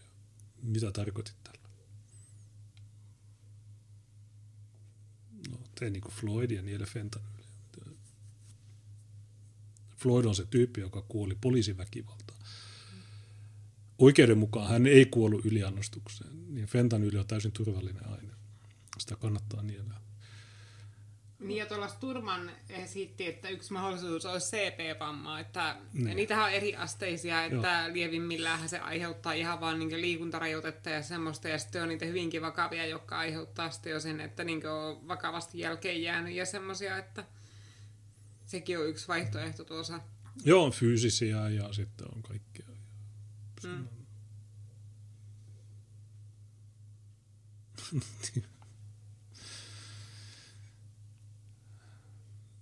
Näitä Petra puolustaa. Hmm. Näitä se jättiläisnainen tai naisoletettu. Nämä on niiden mielestä ongelmia, joita pitää vaan työstää vähän. Dimitri Ollikainen. Sitten kaikki on ok. Tullut. Mutta natsit on se paha, koska ne ei voi koskaan parantua ja niissä ei voi olla mitään hyvää. Ei kato, kun natsit vaan nyt ratsastaa tällä. Et ne ei oikeasti välitä siitä räiskauksesta. Mistä se johtuu, että natseille ei koskaan tapahdu tämmöistä? Tai jos tapahtuu, niin sitten se on, että se on niin, se on, että sä lennät välittömästi ulos keneestä. Lyykkaus. Niin, ei kukaan halua olla sun kanssa missään tekemissä semmoisen jälkeen. Niin. Mietin, jos Lapo Jonsson olisi suvakki, ne puolustaisi sitä. Niin. No joo, mutta Rauman poliisi on lavasta. Joo.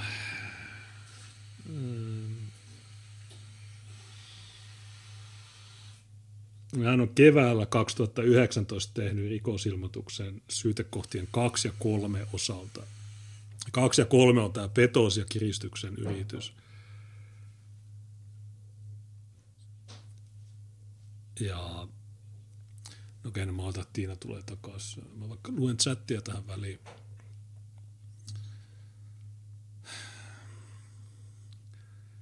Jack Sapp sanoi, että jos olet pyörätuolissa joudut ottamaan väkisin poskeen, niin jopa asentokin katoaa muistista. Juu, okei.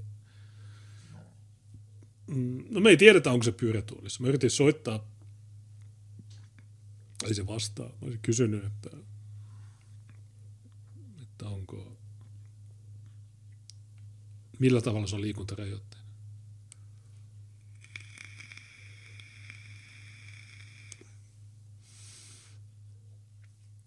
Tiinasta tullut boomeri, herätys, teinit tänä päivänä,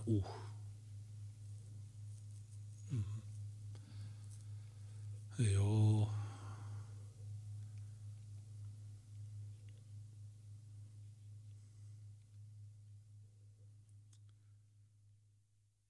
Twitterissä lentokenttävideoita Elokapina-tilillä. Okei, no onks ne. No, mitä kattomista niissä on? Että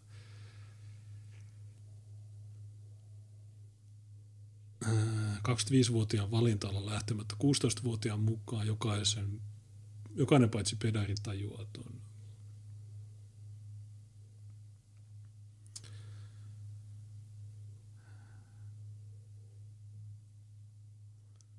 Vakavalla haitalla palkuluklallus. Mä en ymmärrä, mitä sanotaan. Hyöty on, että pyörälukkojäbä joutuu nyt tekemään damage-kontrollia. Joo, ja se on. Sitä on tehty hauskaa katsoa. Petran damage-kontrolli on musta ehkä se hauskin, mutta vilkastaa mitä Elokapina on. Sekoilu Helsinki-Vantaalle tänään. Mitä ajoimme takaa tämänpäiväisellä Helsinki-Vantaan turvatarkastuksen blokkauksella ketju? Vittuna oikeasti.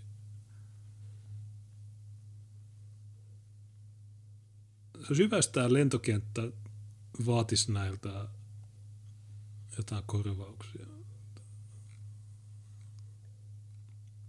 Elokapina on kello 15 aloittanut rauhanomaisen mielenilmauksen.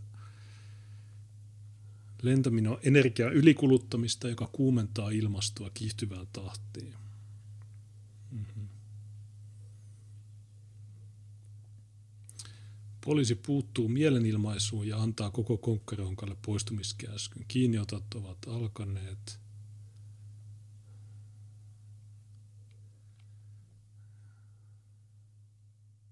Näitä ihmisiä vaan pitäisi hakata, ei siinä. Suomen pitää kerta kaikkiaan ja lopullisesti lakkauttaa lentoliikenteen fossiilituet. Okei, hyvä.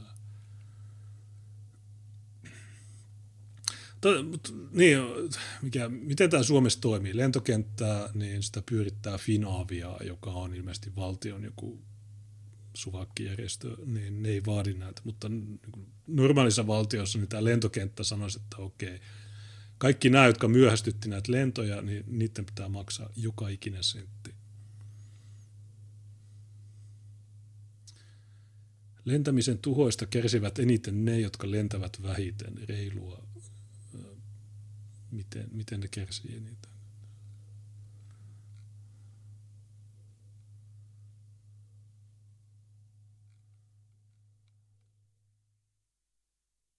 Lentotuet pois.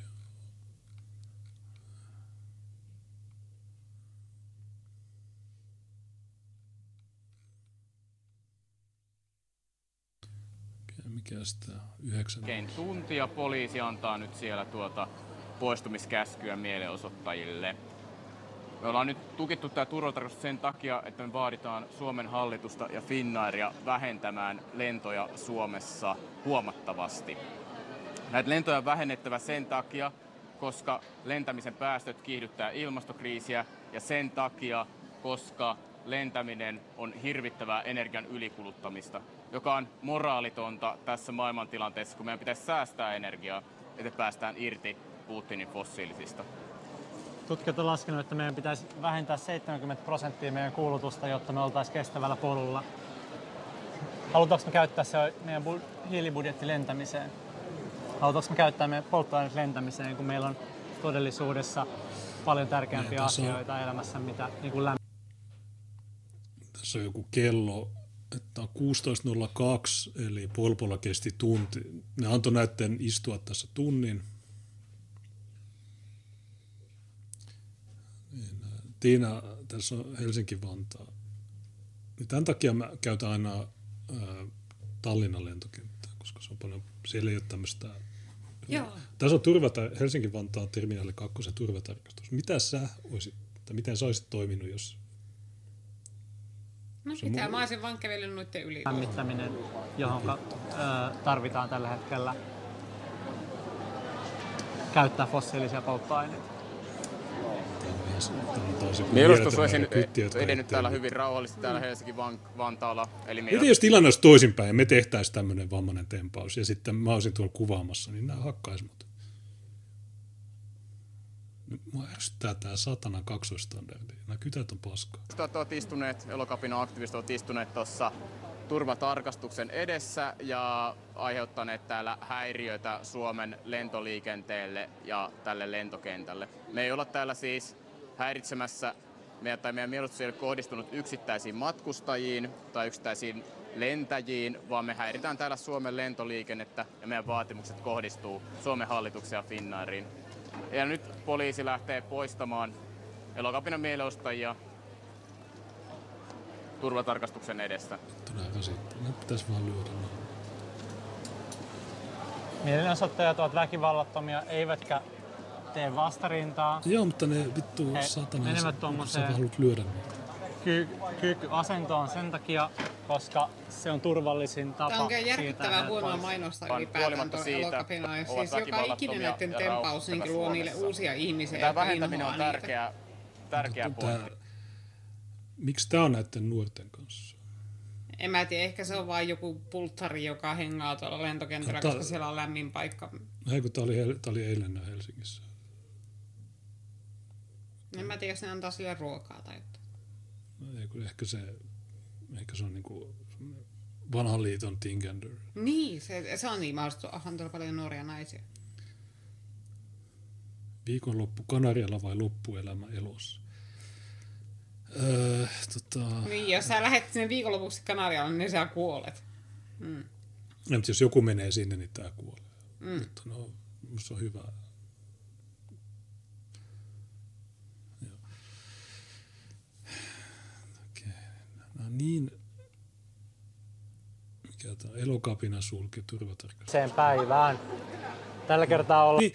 Hei Einstein, yritä tehdä sitä, mitä me tehdään, eikä tämmöistä hallituksen hyväksymää paskaa. Mm. Niin sä näet, miten poliisi kohtelee sinua. Siis silloin, kun mä kävelen Helsingin kaduilla, niin poliisi...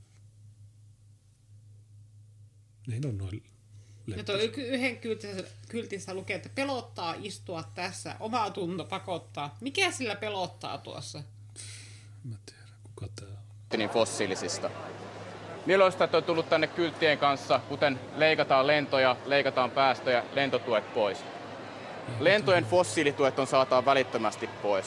Suomen valtio tukee... Mitä se ei edes ole matkustajia? Kenellä nämä skriimaa jotain paskaa? Tämmöisiä vittu MT-tapauksia. Nyt mä ymmärränkin Tinkanderia. Mikä on vattu reipyä.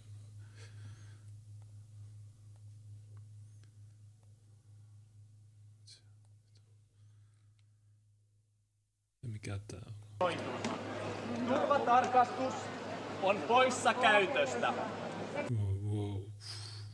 Wow, vitu siistiä nyt tänne.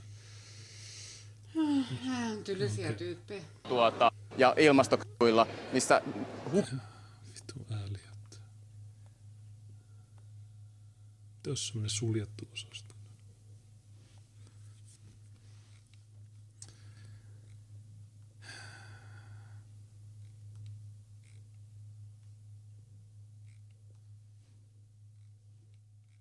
Miksi nämä tuu kielen ratikkaliikenteen? Aiheuttaako sekin fossiilisia päästöjä?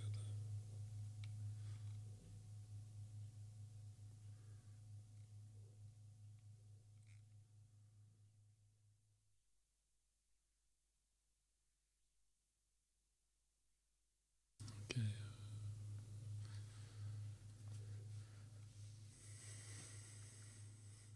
Mä en ymmärrä näitä pointtia. Eilen ne sanoo, että 56 kiinni ottaa. Mm. Niin mitä hyötyä sitten? Ne kannetaan putkaa ja sitten... Ja seuraavana päivänä taas siellä.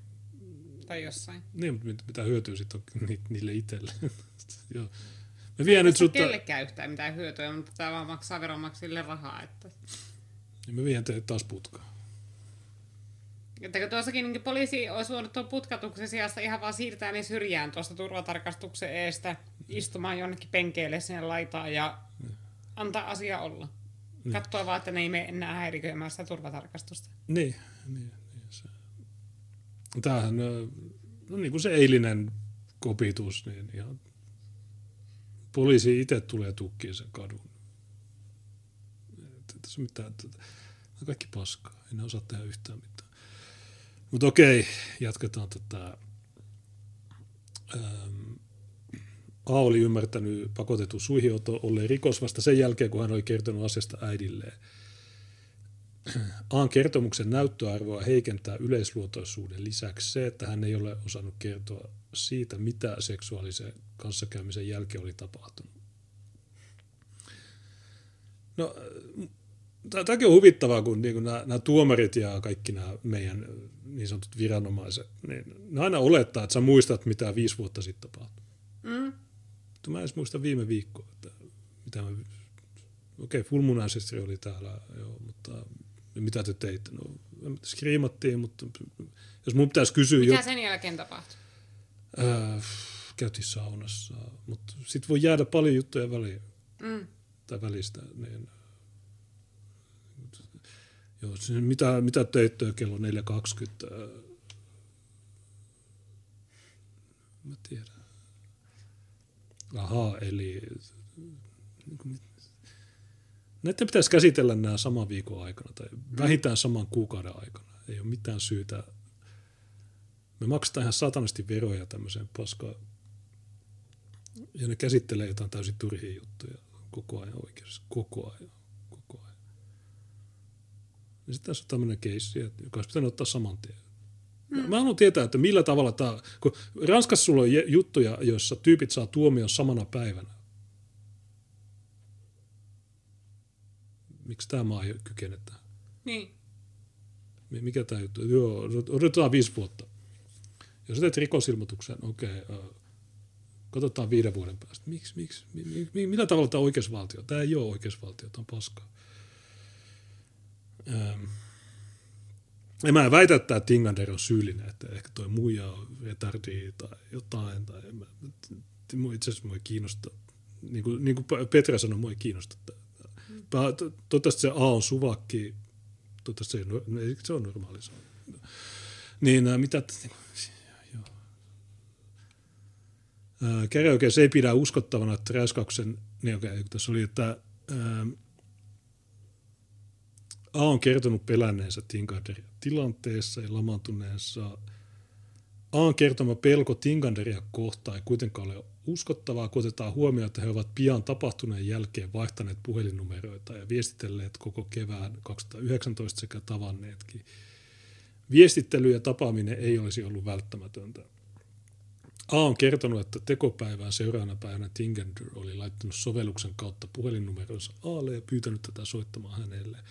Käräoikeus ei pidä uskottavana, että räyskauksen uhriksi joutunut vapaaehtoisesti soittaisi räyskaajalle pian teon jälkeen. A ei ole kertonut, että Tinkander olisi uhkailuviesteissään. Niin, mutta hei tuomari, jos sä katot sen syyte 2, niin siinä se kiristää sitä antamaan rahaa. Niin, on silloin viestejä. No, ehkä ne viestit on poistettu, ehkä niiden viestejä ei ole. Joo. A ei ole rikosilmoitusta tehnyt, vaan hänen äitinsä. A ei ollut kertonut edes terapeutille tätä juttua. Hyvä. Sitä ei tapahtunut. Syytä hylättävää. Okei, 2. Tinkander on myöntänyt syyllistyneensä petokseen ja pahoinpitelyyn teon kuvausten mukaisesti.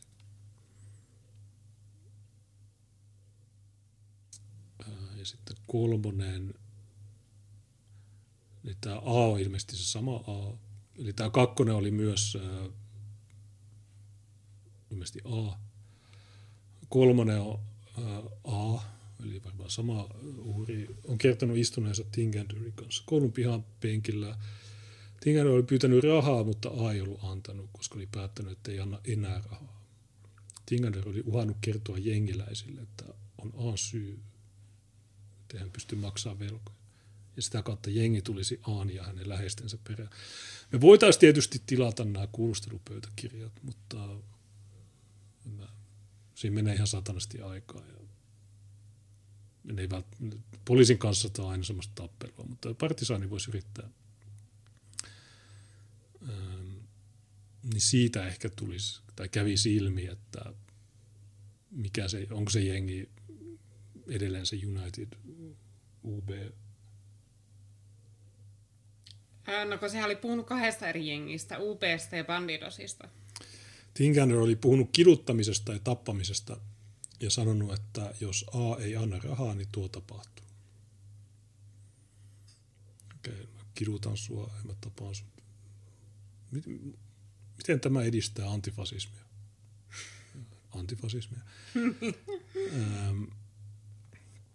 Ja sitten... A oli laittanut tälle toiselle viestin, jossa oli pyytänyt soittaa poliisit. Tinkander oli lähtenyt karkuun. Niin. ei ole uskottavaa, että no, jos se raiskaus oli päivää ennen näitä, ei lasketa.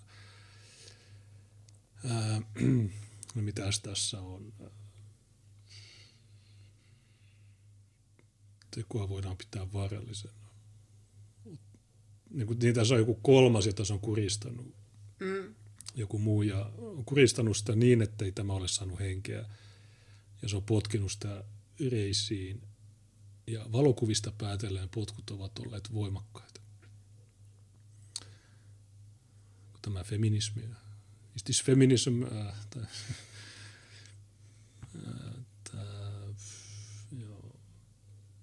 tein, mutta Pyörälukko ja Petra, niin ne on ihan ok. Joo, ei niitä heritä täällä on ihan lainkaan. Kato, kun tää raiskaus, niitä on hylätty. Nämä muut ei ollut hylätty. Ja sitten ne seuraavaksi siirtyy valittaa siitä, miten Suomen oikeusjärjestelmä vapauttaa raiskaajia liian helposti. Ja mitä? Tää saa 5 kuukautta ehdollista.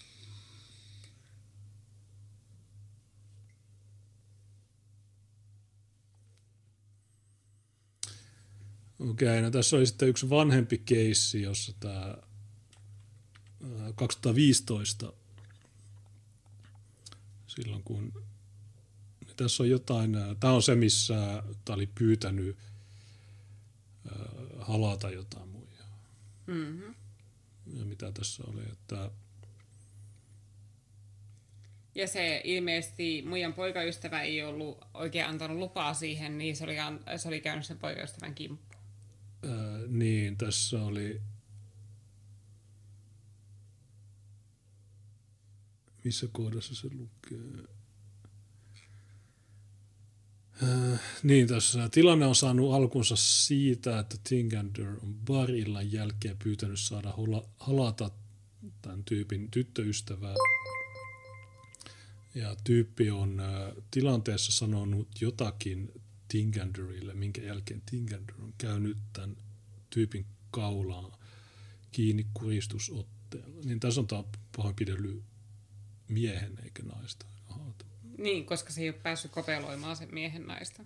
Niin, ja tässä tämä on tunnustanut, myöntänyt, mutta sitten myös näitä tyyppejä, näitä uhreja syytettiin, mutta ne syytteet hylättiin, koska sanotaan jo, että oli vahva humalatila, tilanteessa painittu ja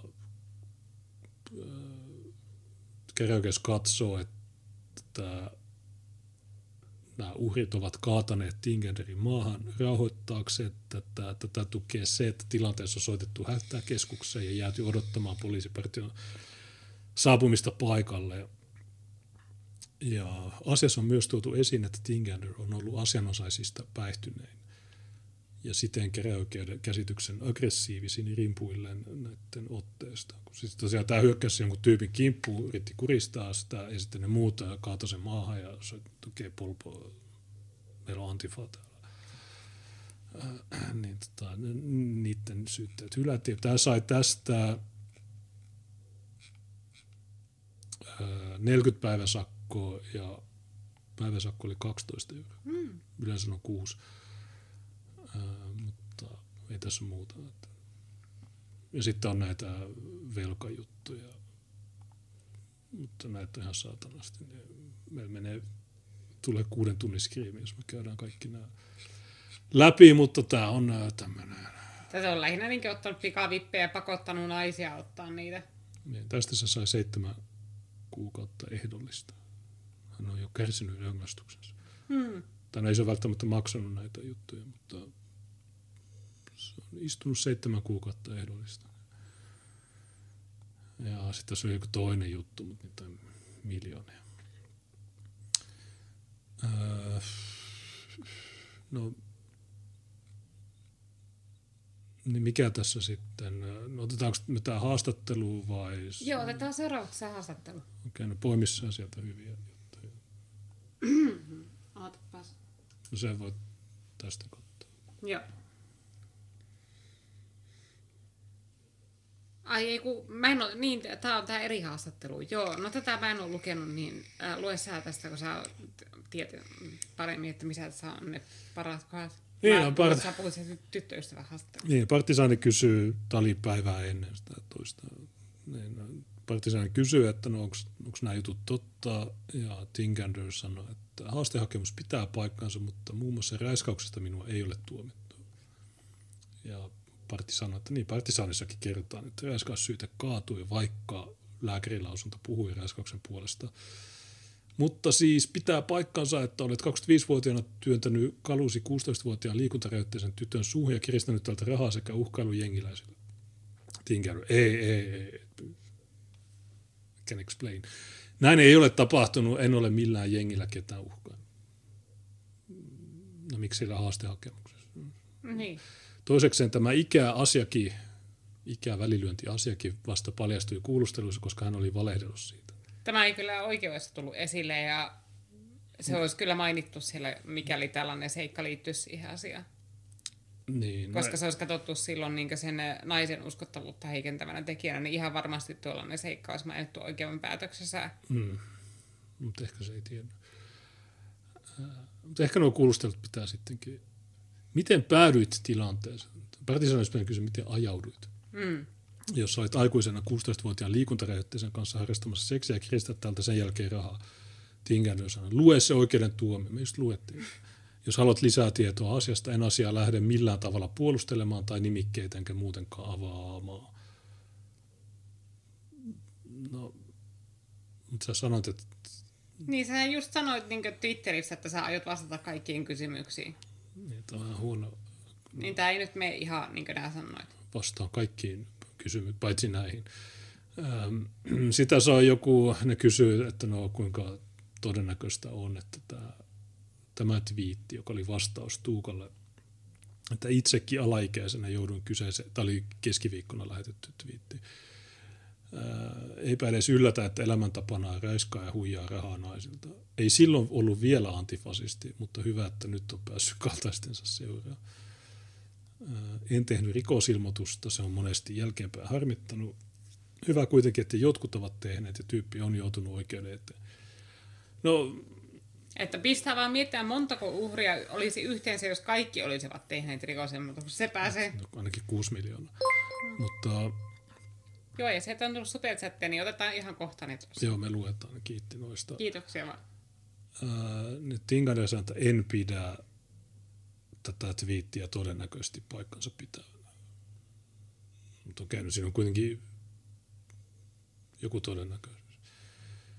Ja... Tässä, oliko Partisaanin jutussa jotain valheellista, niin Tinkander sanoi, että pitää varmaan lukea se. Niin, se on liian pitkä. Sä et ole mukaan lukenut sitä vielä. Sä on levitetty ympäri somea ja sä et ole lukenut sitä. Se on liian pitkä. Sä oot niinku paskamyrskyn keskellä just sen jutun takia ja sä et ole lukenut sitä. Jep. Et siis ole lukenut sitä vielä. Se perustuu oikeuden pöytäkirjoihin koko juttu. Mitä muuten kanssasi Tampereella mieltä osoittamassa olleet aatetoverit ovat olleet tästä asiasta mieltään? Tinkander, en kuumentoi muiden mielipiteitä. Aiotko kuitenkin jatkaa antifasistista aktivismia vielä tämän tapauksen jälkeen? Koitatko kasata jotain haastattelua vai mikä homma? Partisaani sanoi, on kiinnostunut tästä keissistä ja lupailit vastauksia kysymyksiin omalla Twitter-seinällä. Se kiinnostaa siis etenkin, että hyväksytäänkö sinut edelleen antifasistisissa piireissä yhdeksi aktivistiksi ja tiesivätkö muut jo ennestään tuomioistasi? Tinkander, en kommentoi mitään muut tekee tai tietää, en yleensä ole peitellyt asioitani ja kyllä vastustan aina fasismia. Niin, eli se tässä käytännössä myöntää sen, että ne kaverit on tienneet siitä asiaa, niistä tuomioista. Ne saa aina Pyörälukon kanssa viime viikolla. Taas. Ketä sä raiskasit viime viikolla? Tässä on Pyörälukko ja pyörätuoli. Niin tässä on mun viime viikon saldo. Raiskasin. Tuo mulle puhelinluettelo. Mä voin näyttää, mä voin yliviivata ne, joita mä en ole raiskannut. Niin. Sitten menee 5 sekuntia. Antipa viikkopalaveri. Okei, no mitäs tässä muuta? En avaa poliittisia näkemyksiä. Niin sä oot just ollut fasismin vastaassa mielenosoituksessa oot kertonut sun fasismin vastaista toiminnasta, sä oot antifasistisella YouTube-kanavalla ja en avaa poliittisia näkemyksiä. Se on niin. Tämä on hyvä partisaani, mutta vituttaako? Tämän jälkeen hän ei suostunut vastaamaan. Sitten tässä on Stone Tossin vanha, mutta hyvä meemi. Okei, no luetaan ne pari superchattia, jotka on tähän väliin tullut. Mitäs niissä sanotaan? Niin Sturman oli laittanut 5 ja sanoi, että ehkä olen liian vanha, mutta en ymmärrä, miten jotkut ovat huolissaan jostain ilmastonmuutoksesta, kun samaan aikaan 3. maailmansodan riski on todellinen. No, erityisesti se on siinä, että kun nämä elokapinaretardit, niin ne itse lentää eniten. Ne itse kuluttaa eniten. Niillä on ne uusimmat iPhoneet, niillä on ne uusimmat muotivaatteet ja niillä on kaikki. Ja ne on eniten tuomassa tänne kehitysmaista tyyppejä, kun niiden vammaiset, niillä on eilenkin jotain luentoja siellä, mikä se pysäkki on se, no siinä foorumi edessä, tai joku bioreksi edessä, niin piti luentoja, että joo, sisältövaroitus, valkoinen ylivalta ja rasismi ja kaikkea, ja kapitalismi ja uusliberalismi ja kaikki, niin ilmastonmuutos johtuu siitä, että ainoastaan valkoiset tuottaa päästöjä. Ja kaikille pitää olla perustarpeet. No sekin vaatimus, niin okei, se on tietysti kiva, mutta kaikille kiinalaisille pitää olla juokseva vesi ja vessanpönttö, ja kaikille pitää olla, kuinka paljon se lisää päästöjä, kuinka paljon se lisäisi veden kulutusta. Ja en mä sitä vastusta, mutta eikö se lisää. Ja jos sä lennätät niitä Suomeen, niin tilastojen mukaan sompun hiilijalanjälki 170 kertaistuu. Miten siinä ne menee lukkoon, sanottu, että mä laita kamera pois, niin sitten mä voin vastata. Miksi? Mitä vitun väliä sillä kameralla on? Ja vaikka sä laitat sen kameran pois, sanot silleen, että okei. No vastaan nyt. Niin, okei, niin kun sä näet, sä ymmärrät, mikä on somppu. Jos sä sanot, että se on triggeröity, ei ne ole suomalaisia. Niin varmasti on, mutta kun ne tyypit tulee sieltä, ne uussuomalaiset, niin niiden hiilijalanjälki 170 kertaistuu. Mikä sun hot take tähän? No niin, mutta niillä on oikeus elää. No okei, no eikö meilläkin ole sitten? Miksi te vingutte meille? No tuo valkoinen ylivalta ja rasismi. Okei, te olette ihmisjätettä. Te pitäisi olla olemassa, te olette liian tyhmiä. Te ette kuulu demokratiaan, te olette liian tyhmiä äänestämään, ja teidän mielenostukset on liikenteen häiritään, te tukitte jopa ratikkaliikenteen, niin mikä vittu? Joo, me päästetään ambulanssit. Missä? 3 tuntia, 4 tuntia tukki, niin ei siellä ole ambulansseja. No, poliisi on sanonut, että no joo, taas on nämä apinat, ja me ollaan vihervassareita, niin ambulanssityypit, niin voitteko kiertää? No joo, me päästetään. Ei me tukita tätä. No miten niitä olette siinä edessä? Ai te ette tuki. Mulla on turbo saavissa. Mä oon testannut. Nyt mä tiedän, miksi ihmiset tykkää sitä. Mä voin. Te ette tuki tätä tietä. Aha. No sitten mä voin ajaa tästä. Kun te ette kerran tuki tätä, niin sitten mä voin ajaa tästä. Niin nämä tyypit on idiootteja. Ne ei ole ihmisiä. Mutta 3. maailmansota, Kiovan aave kuoli viime viikolla tai tällä viikolla, niin tilanne näyttää huonolta. Aku laittoi 5, sanoi, että kiitos, teette Jumalan työtä, viikko on kyllä hieno ja täynnä kontenttia. Jatkakaa samaan malliin. Meillä tällä viikolla tietysti oli vähemmän juttuja, koska maanantaina Kiva puhe FM jäi pois, koska mä olin muutaman päivän turistioppaana Oulussa. Keskiviikkona oli Monokulttuuri. Mä en ole katsonut sitä, mutta jälkitallenne on saatavilla Odyseesta ja joka paikasta. Ja tosi, tosi hauska. Ja sitten eilen piti olla, mutta kun mä kattelin Elokapinaa, niin mä nukahdin. Ja sitten, niiden miekkari oli niin energinen, että sä nukahdit kesken. Mutta tänään on tämä Ja no ylihuomenna maanantaina niin mä pidän Kiva puhe FM. Ja joko mä etin sen pyörälukon ja pyörätuolin videon, jossa ne pilkkaa maahanmuuttokriitikoita. Tai sitten mä käyn niitä ranskajuttuja, joita mun piti suomentaa. Jompikumpi näistä. Ja tiistaina me ollaan Frodin Screamillä se elokuva juttu, niin me kommentoidaan yhtä vanhaa mustavalkoista elokuvaa. Mm. Niin tämä menee sitten keskiviikkona on varmaan monokulttuuri ja niin edelleen. Ja jatkossa yritetään, se olisi hyvä, että olisi maanantai Kiva puhe FM, keskiviikko monokulttuuri ja sitten perjantai niin olisi tämä VPFM. Perjantai tai lauantai, niin se voi olla. Ei nämä tietenkään pakollisia, mutta on näitä hauska tehdä kahdesta. Että se on. Kun yksin, niin se on, että pitää koko ajan puhua ja ei voi hengittää ja pitää laittaa jotain juttuja. Ja sitä, niin. Mutta kahdestaan niin voi aina, että okei, sanossa tämä ja näin. Okei, tässä oli Timo Hännikäisen erittäin hyvä analyysi. Tosiaan, kiitokset superchatteja. Jes, kiitti. Noi molemmat vitosen.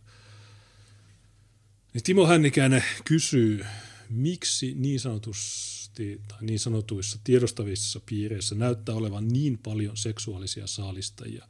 Ei siis mitään kikkelikuvia lähettelijöitä tai kännissä lähentelijöitä, vaan todella karseita tapauksia. Oma selitykseni on siellä vallitseva teeskentelyn kulttuuri, jota on hyvä, koska ne on kaikki feikkejä, Elokapina, kaikki feikkejä. Osa 2 Hännikäisen jutussa. Väärin sukupuolittaminen, ohipuhuminen, mikroaggressio, lainausmerkeissä jne. Ovat vakavia syntejä, koska ne lainausmerkeissä uusintavat patriarkaalisia rakenteita. Pärjätäkseen noissa ympyröissä on opeteltava pikkutarkka ja useimmille normaaleille ihmisille vieras etiketti. Osa 3. Tätä puritaanista etikettiä saalistajat osaavat hyödyntää. He noudattavat sitä tarkasti, paljastavat sen rikkojat ja tekevät näyttäviä katumusharjoituksia, jos rikkovat sitä itse. Tämä saa heidät näyttämään luotettavilta, jopa esikuvallisilta. Sädekehä antaa heille mahdollisuuden porsastella estottomasti ja usein kiinni jäämättä. Huhuja heidän touhuistaan pidetään alkuun epäuskottavina. Kuinka oikeamielisyyden perikuva voisi sellaista tehdä? Kuten moni varmasti tajuaa, kaava on tuttu uskonlahkoista. Sielläkin saalistajat löytyvät yleensä yhteisön arvostettujen jäsenten joukosta. Kun pitää kiinni muotoseikoista, saa kätevän naamion. Juuri muotoseikat ovat tärkeitä niin uskonlahkolaisille kuin woke-aktivisteille. Ne paljastavat perisynnin tai rakenteet, joilla kaikki pahat teot voidaan selittää. Olennaista ei ole, mitä ihminen tekee, vaan millaista tietoisuutta hän ilmentää. Niin. Hyvä analyysi tai teeskentelyn kulttuuri ja sitten se, että okei sä sopeudut näihin vammaisiin sääntöihin, että sä et väärin sukupuolita tai sä et tee mikroaggressioita tai mitään sellaista, niin sä pääset pälkähästä niiden isompien juttujen kanssa. Niin. Että sä pääset soluttautua sinne porukkaan. Niin. Vähän niin kuin se, oliko se Göteborgin moskeijan tyyppi, joka nyt jäi kiinni siitä, että se oli nussinut 12 miljoonaa kruunua ja käyttänyt niitä Thaimaa seksibaareissa ja tämmöistä. Se oli PT-mediassa monta viikkoa sitten ja tämä oli eilen Red Icessa, niin tuli vaan mieleen se. Mutta, ja sitten jos ne tekee mikroaggressioita meille, että vitun natsihuora tai vitun matuupatia tai näin, niin silloin se on ok, koska me ollaan natseja. Niin silloin ne saa tehdä mikroaggressiot. Tätä Hännikäinen ei sano, mutta niillä on ne tosi tiukat säännöt. Ja tämä on se, mihin esimerkiksi persut ja tämmöiset kompastuu, kun ne sanoo, että no toi on ristiriitasta, että te vihaatte rasismia, mutta te olette itse niitä oikeita rasisteja. Niin onkin. Mutta koska kaikki on kaksoistandardeja, että meitä saa lyödä pyörälukolla, meille saa tehdä mitä vaan. Meillä ei edes oikeutta ole olemassa. Ja silloin, kun ne tekee meille niitä juttuja, jotka on niiden siinä pienessä piirissä erittäin kiellettyjä mikroaggressioita ja ties mitä, niin kun ne tekee ne meille, niin se on jopa suotavaa, vähän niin kuin vastarinta on sallittua, jopa suotavaa. Niin vastarinnalla ne tarkoittaa tätä, että vastapuolen saa tappaa. Piste. MF olisi laittu kybään ja sanoi, että toivepiisi jotain Nightwishia. No, mä en tiedä. Ei toi mikään jotain, en mä löytänyt, mikä onko semmoinen bändi kuin jotain. Hmm. MFUS, sä voisit käyttää kympin mihin tahansa, niin sä käytät sen tähän. Että on todella kuvottavaa sabotaasia ja törkeä provokaatio ja kaikkea näitä, mutta ehkä.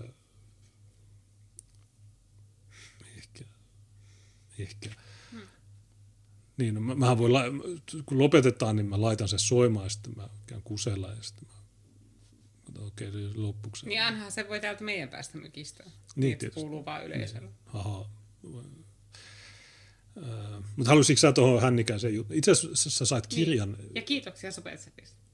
Eilen tuli kirja, Hännikäiseltä kirja. Niin sä oot kirjailija nyt.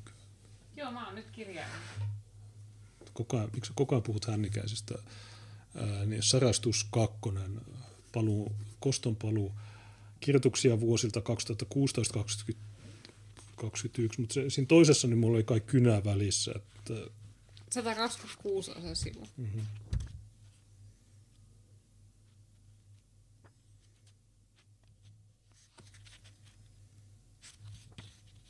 Siinä. Okay. Tuija Säresma, toisin kuin Tuija Säresma, niin Tiina on oikeasti olemassa. Hän on kirjailija. Niin, löytyy Kiuas-kustannus.comista. Tiina on, tässä ei vaan Tiina, tämä on.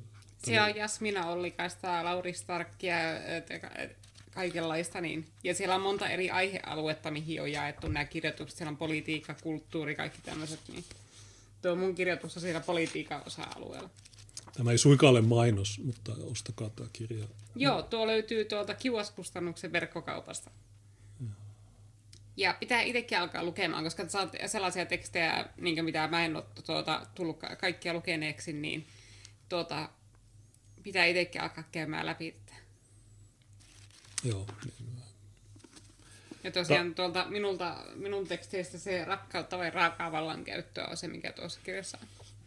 Niin toi, tai jos asutte Helsingissä, niin Timo Hännikäinen on monesti useissa paikoissa ja silloin niitä kirjoja, niin säästyy postikulut, mutta jos te olette rikkaita, niin te voitte tilata ne kotiin postitettuina. Hmm. Joo, niin halusitko sä lisätä tuohon, oliko tuossa muuta? Hännikäinen on saanut enemmän tykkäyksiä kuin Antifa yhteensä niistä damage-kontrolleista, koska Timo puhuu totta. No eipä siinä muuta kuin se, mitä mä itse asiassa kirjoitinkin jo siihen vastaukseksi, eli just se, että se kanssa on just semmoista kulttimaista käytöstä, että se saalistus suuntautuu aina niihin lahkon muihin jäseniin, ei koskaan ulkopuolisiin, koska sä voit luottaa niihin muiden lahkolaisten vaikenemiseen, että jos sä ulkopuolisille tekisit niitä rikoksia, niin ne menis poliisille, mutta kun ne on se saman lahkon jäseniä, niin niillä on paljon korkeampi kynnys puhua siitä, mitä niille on tehty, koska niillä ensinnäkin on se paine, että ne ei halua niin tuottaa mainehaittaa sille omalle skenelleen, ja sitten ne myöskin pelkää, että ne joutuu itse hyljeksityksi sen omaskeneen toimesta, jos ne tekee sen, että ne paljastaa, mitä siellä tehdään. Ja onko se niin kuin lestat, että niin. Jos ne kertoo, niin sitten ne bännätään sieltä. Ja vähän sama juttu. Mm. Tai Jim Jones tai kaikki nämä. Niin. Täällä oli joku, joka sanoi, että noissa piireissä pyörii hyväuskoisimmat ja sinisilmäisimmät tytöt, koska kaikki toitottaa asioita, mitä ne tahtoo kuulla. Totuus vaan on toinen, kun kruumaajat ja saalistajat siellä vaan pesii jauhamassa paskaansa. Timo Hännikäinen tämä. Mm. Ja tosiaan suvakit, kuin raivoissaan ne on ollut, kun jos Timo Hännikäinen kirjoittaa Twitterillekin, että N-sanaa tai näytötiissit tai jotain. Niin. Niin se on niin kuin maailman iso rikos. On pahempi kuin holokausti ja kaikki muut yhteensä. Mutta sitten kun niiden tyypit tekee tämmöisiä niin kiristyshommia, ja okei se raiskaus on vähän epäselvä, että mitä siinä tapahtuu, mutta kaikki ne muut niin se on myöntänyt, ja vaikka hovioikeus, sillä mitään väliä, mutta kuitenkin Niin mikä, ja sitten se vielä se kiemurtelu, että no joo, mutta en mä niin kuin, että joo se on totta, että no mitä tässä oli sitten, jotkut oli tehnyt lainauksia tästä sen alkuperäisestä twiitistä, jossa Tuomas Tinkander sanoi, että tänään minusta on julkaistu tietoja sekä vanhoja syyttäjän haastehakemuksia. Minua kohtaan kyseinen syytehän on kaatunut jo oikeudessa ja vaikka en ylpeä tekemästäni ole, niin olen aina vastuuni kantanut kaikista teoista. Tiedän, että kyseiset asiat muuttavat todennäköisesti jotain. Niin, jos analysoit tämän, tätä twiittiä, niin sanot, että okei, no vanhoja haastehakemuksia. Mm. No vanhoja. Joulukuussa 2020 ja nyt on toukokuu 2022, niin melkein 1,5 vuotta vanhentunut. Niin. Se on vanhentunut. Ja tiedä paljonko sillä on käsittelyssä noita juttuja. Niin. Plus syytä on kaatunut. Joten... Että kun nuo on ne, mistä on tullut tuomiot, mutta sitten paljonko on vielä tulossa juttuja? Syytä on kaatunut. Niin se yrittää sanoa, että syytä kaatunut. Niitä oli 4 syytettä siinä yhdessä lapussa. Niistä vain se räiskäys kaatui. Ja vaikka en ole ylpeä tekemisistä. Miksi? Missä Pride? Pride-denialisti. Hmm. Se ei ole ylpeä. Vaikka en ylpeä, niin olen kantanut vastuun. Miten sä pummit rahaa muijilta, sä et maksa edes niitä takaisin. Mulla on tuolla yksi PDF, jos sanotaan, että joo, tää yksi muija, niin se oli tehnyt velkakirjan, että mitä 11.8. oli allekirjoitettu se eka maksuerää, joku 120 piti maksaa 15. elokuuta, ei se koskaan maksanut. Tämä muija on huomattanut useasti ja joka kerta sanoo, että joo, mä maksan. Mikä vastuu? Mikä tämä kehitys, tai siis tämä liikuntarajoitteinen muija? Mä otin Tinderistä muija, 16, okei, sä oot liikuntarajoitteinen, sä oot kehitysvammainen, okei, no joo. Katsotaan elokuvaa.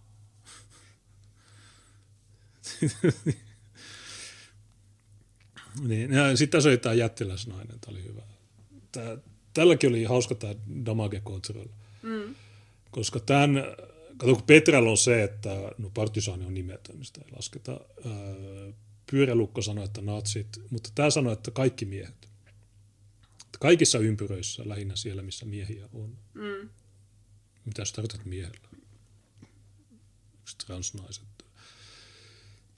Ja vielä sanoa, että lähinnä siellä, missä miehiä on. Ikävä kyllä, seksuaalinen väkivalta on aina mahdollinen uhka. No, minä olen erittäin miesvoittoisessa skeneessä, eli kansallismiesessä skeneessä. Ja en ole kertaakaan kokenut kyllä, että seksuaalinen väkivalta on aina mahdollinen uhka. Se on aina. Että niinkö... Että ei ole kyllä käynyt mielessäkään sillain, että niinkö seksuaalinen väkivalta olisi jotakin, mitä siinä skeneessä voisi niinkö minulle tapahtua. Niin. Mutta... surullisinta on se, että osa näistä naisista oikeasti uskoo tähän siksi, että ne on niin kuplautuneita, että kun ne on koko aikuisikänsä käytännössä häränneet siinä vihervasemmistoporukassa, missä raiskataan oikealta ja vasemmalta, niin ne luulee koko vallitsevan yhteiskunnan olevan sellaista, että ne ei niinkö tiedä sitä, että ne pääsis pakoon sitä touhua ihan vaan lähtemällä siitä skeneestä. Tässä on hyvä, kun tämä... Sitten Pyörälukko sanoi, että ensiksi pari syytä, miksi koen tarpeelliseksi kommentoida tätä julkisesti. No, sä teet skriimejä tämän kanssa. Mm. Ja tää on se teidän ykkösteema, että raiskaus on huonoa tai jotain. Ja sitten kaikki nämä kiristykset, pahoinpitelyt ja nämä... Niin kuin mitä? Oliko se 16-vuotias muija, oliko se natsi? Niin. Oliko ne barillan tyypit, joita sä et saanut halata, niin oliko nekin natseja? Mitä? Se olisi ollut hyvä. Toivottavasti joku tekee sen, mutta ehkä ne oli natseja siksi. Siksi yritti kuristaa natsit. No, toi ennen kuin joku on jo ehtinyt tehdä sen. Me ei kaikkea päästä lukea, mutta... Niin, että mitä tämä leunakko on? Niin tässä on kaikki miehet räyskää koko ajan. Niin, mutta ehkä nämä tarttaa miehillä suvakkeja. Okei, N-jake. No, tässä tulee, okei, no toi on 50, niin luetaan toi heti. Niin N-jake laittoi 50 ja sanoi, että biisitoive ja onnittelut aivoliitosta. Ja meidän aivot on nyt liittynyt yhteen. Huuhaa Antifa, okei, siinä on linkki. Ja Sturman laittoi vitosen ja linkkas ilmeisesti Angela Sinivuoren jonkun Gab-viestin. Mitäs siinä sanotaan? Okei, niin mitäs Antifa aloittaa aamun? Tässä on joku isolla kulholla jyrsiä ruokaa. Tämä näyttää enemmän dänkiltä, mutta no, ei kaikki Antifa. Tämä oli ainoa. No joku, mitä niitä on, lemmikiruoavalmisteja, jotakin My Best Friendia ja semmoista. Nehän voisi alkaa hyödyntää tuota markkinoinnissa, että ottaa Tuomas Tinkander uudeksi markkinointikasvoksi. Tiesitkö, että hamsteriruoalla on muitakin käyttötarkoituksia? Antifakin syötetään. Tämä on kasvisruokaa. Vegaaniystävällistä. Joo, ja erittäin suuret kiitokset sinne Sturmanille ja N-jakelle. Okei, niin Jättiläisnainen sanoi, että seksuaalista väkivaltaa vastaan voi ja pitää toimia. Tietyissä tiloissa ja tilanteissa tämä voi onnistua rakenteita parantamalla. Mitä rakenteita? Mä en tiedä. Mikä rakenne on se, mikä olisi estänyt nuo Tinkanderin teot? Mutta tämä on just tämä, että kun just tämmöinen vitun ihme niin käsien heiluttelu, että okei, joo, meidän paras kaveri, no se, okei. Se on kaikkea sitä, mitä me syytetään natseja tai jotain. Mutta se onkin meidän tyyppi. Okei, niin, mutta rakenteet ja kaikki miehet. Ja niin kuin se meemi, jossa niin tyyppi selittää. Niin. Joo, mutta... Niin, mutta hei. Suurin merkitys on tietenkin miesten omalla toiminnalla. No. Mutta just tämmöinen niinku, mä tiedän, pseudo-intellektuelli sössötys. Että niinku aletaan... Niin, tämä on sellaista, että tässä yritetään sellaisen fiini-sanaston taakse niin piilottaa se, että sulla ei mitään sanottavaa tähän asiaan. Okei, mitkä rakenteet? Niin, mikä rakenne on se, mikä olisi estänyt niinkö, esimerkiksi tämän tai sitten ne Pylvänäisen teot, joista tämä Leona Kookin ihan varmasti tiesi jo kauan ennen kuin ne Pylvänäisen teot tuli suurimman yleisön tietoisuuteen? Niin kuin, eikö nämä tavannut sen muijan kotona? Mm. Tai mä tiedän missä, jossain Karitaksen, jossain Invaliditalossa tai jossain. Ne katsoo elokuvaa, niin mitkä rakenteet? Ja tietenkin miesten omalla... No jos siellä olisi ollut muuri oven tilalla siellä muijan kämpässä, niin se rakenne olisi estänyt tuon. Jos siinä olisi ollut... Niin, mä olin Mr. Bondia tapaamassa, niin siinä olisi sellainen... Käsiraudat on se rakenne, mitä pakko valita niinkö estämään. Eikö se ole se muoviseinä ja sitten sä puhut puhelimen kanssa? Niin. Jos no minun mielestä se pakkopaita on aika hyvä rakenne niinkö estämään niitä Tinkanderin tekoja. Joo, mutta silloin se ei voisi halata vastaantulijoita. No sitten se ei voisi myöskään kurjistaa niitä. Niin. Että pitää edes sanoa, älkää vongat. Niin, mutta tietenkin miesten omalla toiminnalla. Niin, no, se on se juttu, mutta kun tämä sun miehen oma toiminta, niin se jättää parantamisen varaa, tai miten se ilmaisu menee. Että pitää edes sanoa, älkää vongatko, älkää räiskatko, ei tarkoittaa ei. No, voi sitä vongata, mutta... Sanoin, että okei, pyörä tuli muihin. Nyt me ollaan katsottu tää sun typerää leffaa. Okei, voiko nyt niinku hommata, siirtyä tositoimiin? Jos sanoo, että ei, no sanoo, että miksi ei? Sitten älkää raiskatko. Niin, no toi... No älä nyt oo tommonen. Miksi sä oot pihtari? Mä maksoin tuosta leffastakin, mä maksoin sun Netflixi. Mä toin pizzaa.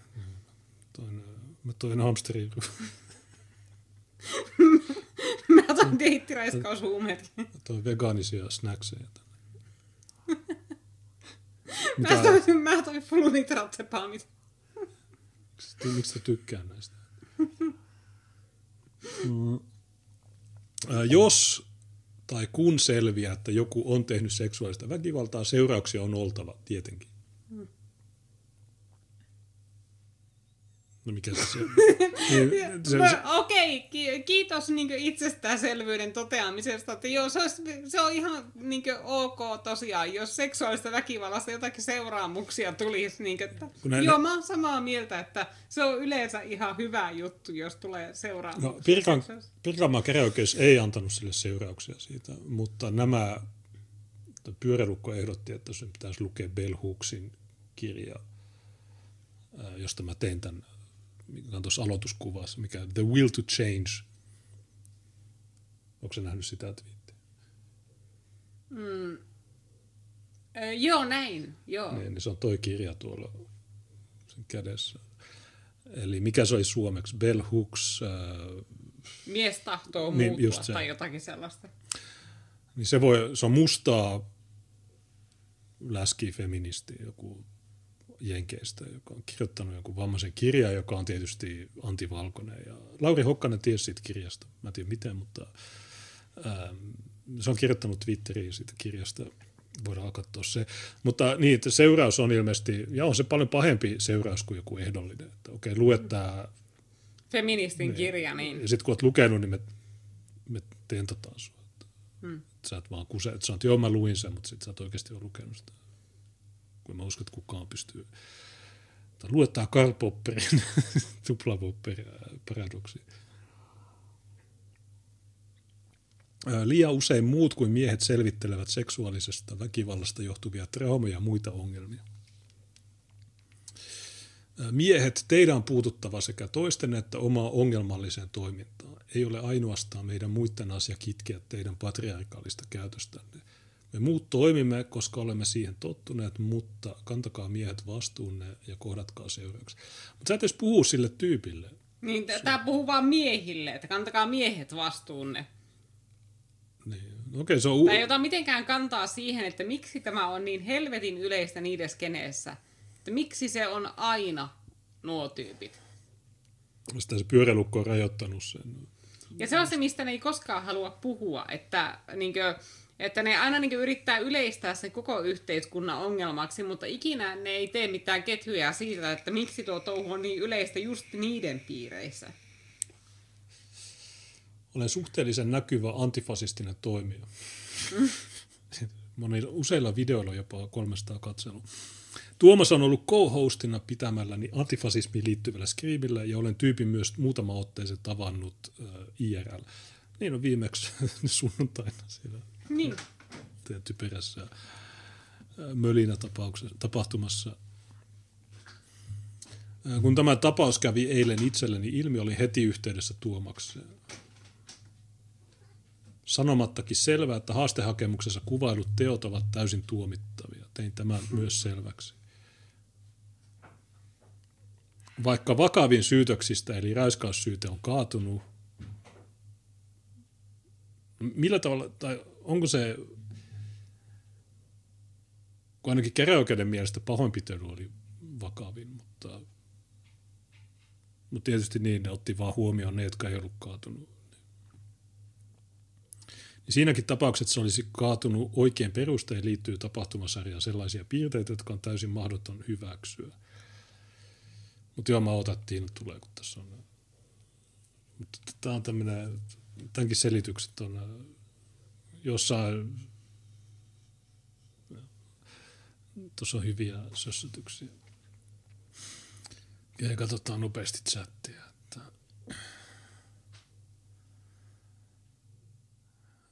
Aatu kysyy, onko se jättiläinen ransu? Kukaan ei tiedä. Jännä, kun noille joillekin pitää opettaa samoja asioita kuin turvallinen Oulu-hankkeessa. Niin, jos ne olisi lukenut sen pdf, ne tietäisi.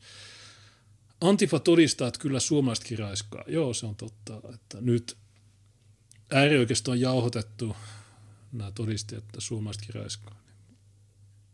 Nyt on huono. Nyt me ei voida enää.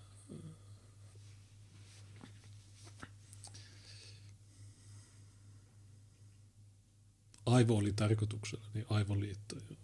Mä vähän veikkasinkin.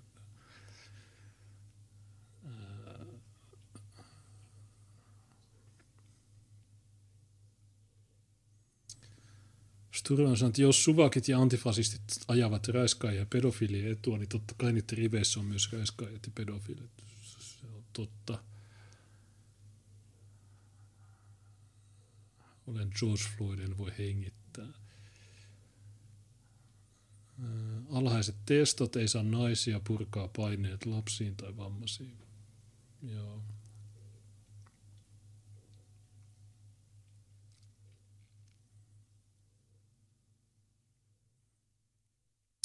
Näin partisaani saa näkyvyyttä, asiaa eikä muuta lörinää. Joo, se on totta, että käytännössä kaikki niitä artikkelit on hyviä. Ja erityisesti tämmöiset just tutkivan journalismin jutut, niin ne on hyviä. Ja tietysti siis näissä pienemmissä medioissa niin iso osa tulee joko polpon tiedotteista tai viranomaisten tiedotteista tai sitten lainataan jotain isomman median juttua ja kirjoitetaan se oikeaan muotoon. Mutta joskus on sitten tämmöisiä itse niin kuin etsitty juttu ja tehty siitä, et sä lue näitä mistään muualta.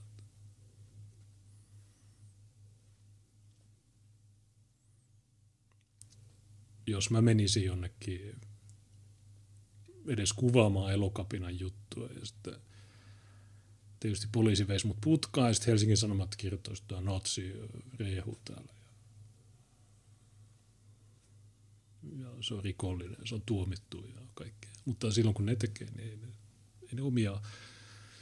Siksi nämä mediat on tärkeitä. Suomessa ei paljon tämmöisiä laadukkaita. Kansalainen Partisaani on käytännössä ainoat, jotka Monokulttuuri, mutta me ei niin paljon kirjallista tuotantoa tehdä.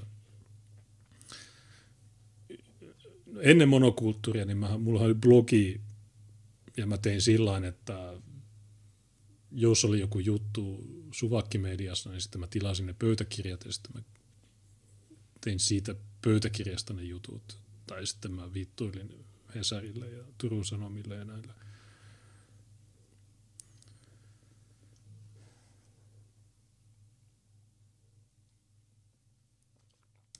Poliisitukki, kuten viime kesänäkin, poliisi tuo aidat, joo. Joo, niin kuin normaalisti, niin niitähän pitäisi vaan niin kuin poistaa ne nopeasti. Eikä antaa niiden olla. Kun siis ne oli ilmoittanut ainakin 9 asti, niin loppupeleissä niin poliisioperaatio päättyi joskus 8:45 tai 9:10, niin se oli yhtä tyhjän kanssa se koko niiden operaatio. Mun mielipide siihen Elokapinaan olisi se, että poliisin vaan pitäisi antaa niiden olla ja siirtyä tekemään niitä tehtäviä, joita niillä on perjantai-iltana vaikka. Ja antaa kansalaisten hoitaa tuo. Eiköhän jossain vaiheessa niin suomalaiset hoida itse tuon katujen tukkimisen pois. Suvakkien ainoa argumentti on, että niin, mutta on mielenostusoikeus. Joo, mutta te voitte osoittaa siellä jalkakäytävällä sitä mieltä. Autotiellä tai ratikkaa raiteilla, niin ei.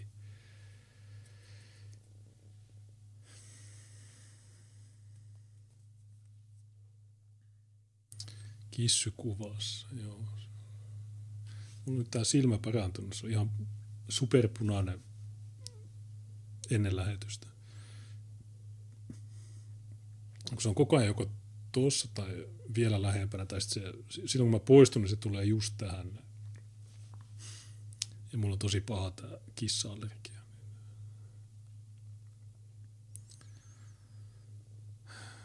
Okei.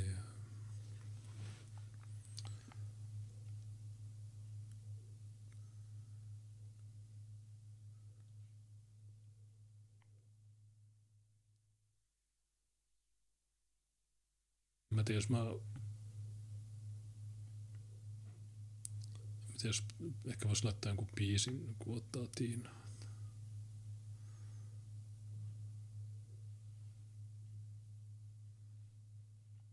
No niin, huuhaa antifo vaikka.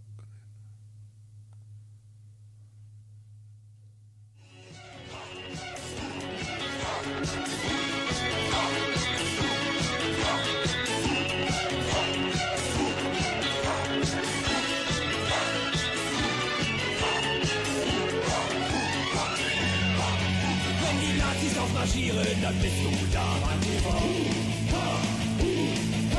Möchtest Siegel stoppen, das weiß ich ja, Mann. Mit Sitzblockaden und lautem Geschrei unter den Augen der Polizei bist du vermummt bei Straftaten dabei. Antifa, ein fieser, ganz fieser Scheinschmeißer, Hosenscheißer. Antifa. Dummfeige, ein Verbrecher, Hinterlisten, Schwerterstecher, du willst Werks machen, ho, ho, ho, ho, doch höre mein Lachen, ha, ha, ha, ha, du bist der größte Haufen Dreck, den ich jemals sah. Du nimmst dir das Recht, auf die Straße zu gehen, doch randalierende Idioten will hier keiner sehen. Du rennst herum und schreist nach Anarchie, doch das Beste für dich wäre eine Therapie und das ganze Volk singt für dich diese Melodie. U-ha, Antifa, ein fieser, ganz fieser Scheinschmeißer, Hosenscheißer. U-ha, Antifa, Dummfeige, ein Verbrecher, hinterlistig, Messerstecher, du willst mir Angst machen. Ho, ho, ho, doch höre mein Lachen, ha, ha, ha. Der größte Haufen Dreck, den ich jemals sah. Ha.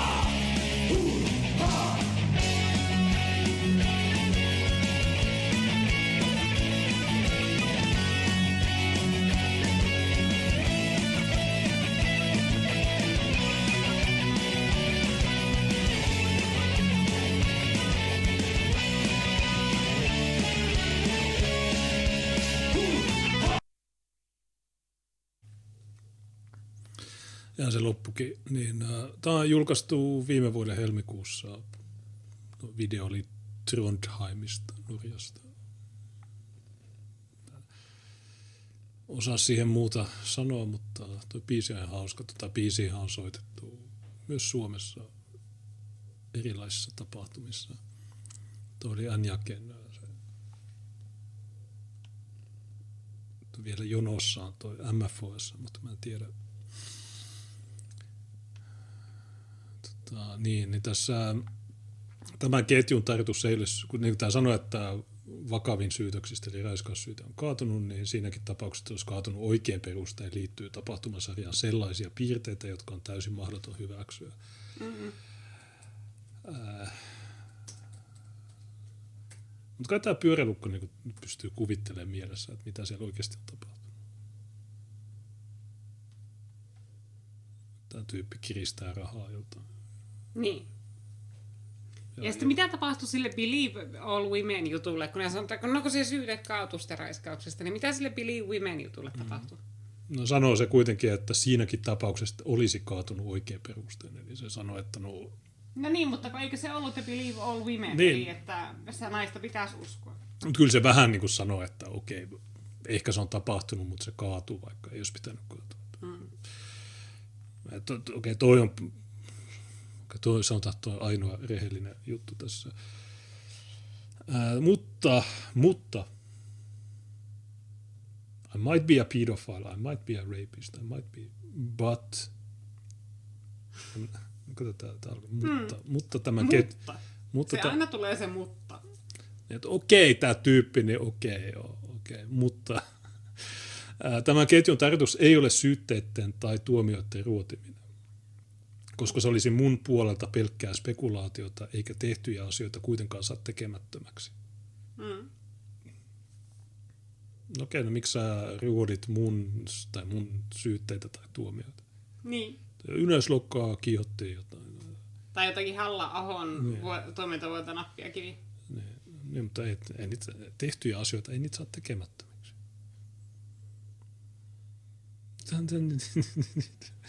Mua kiinnostaa enemmän se, että mitä Tuomas tekee tästä eteenpäin.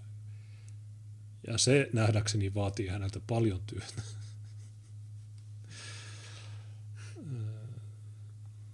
Vaatii häneltä paljon töitä, joita hän on valmis, tai joita hän ainakin väittää tekemänsä vasta, kun hän on jäänyt julkisesti kiinni kaikesta. Mua kiinnostaa myös, mitä muut jäbät tekee. Pyritäänkö me ulkoistamaan tämä ongelma Tuomakseen, vai yritetäänkö me tosissaan purkaa seksistisiä käyttäytymismalleja?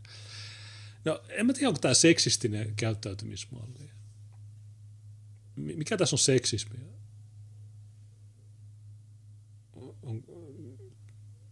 Mikä sun mielestä on seksismiä tässä? Kuuliko sä tänne? Ja, mutta kun on taas nämä niin rakenteet ja käyttäytymismallit ja tämmöiset, ja just se, että yritetään ulkoistaa noiden skenen ihan ikioma ongelma niin koko yhteiskunnan ongelmaksi. Niin kuin se olisi jotenkin koko muun yhteiskunnan vika, että niiden skenee perseilee ja raiskaa. Mutta sä et satat jonkun pyörätuolimuijaa, joka käy hitaalla ja sitten nussit sitä seksistinen käyttäytymys. Mä en näe, mikä tässä on seksismiä. Mä oon pahoillani, mutta...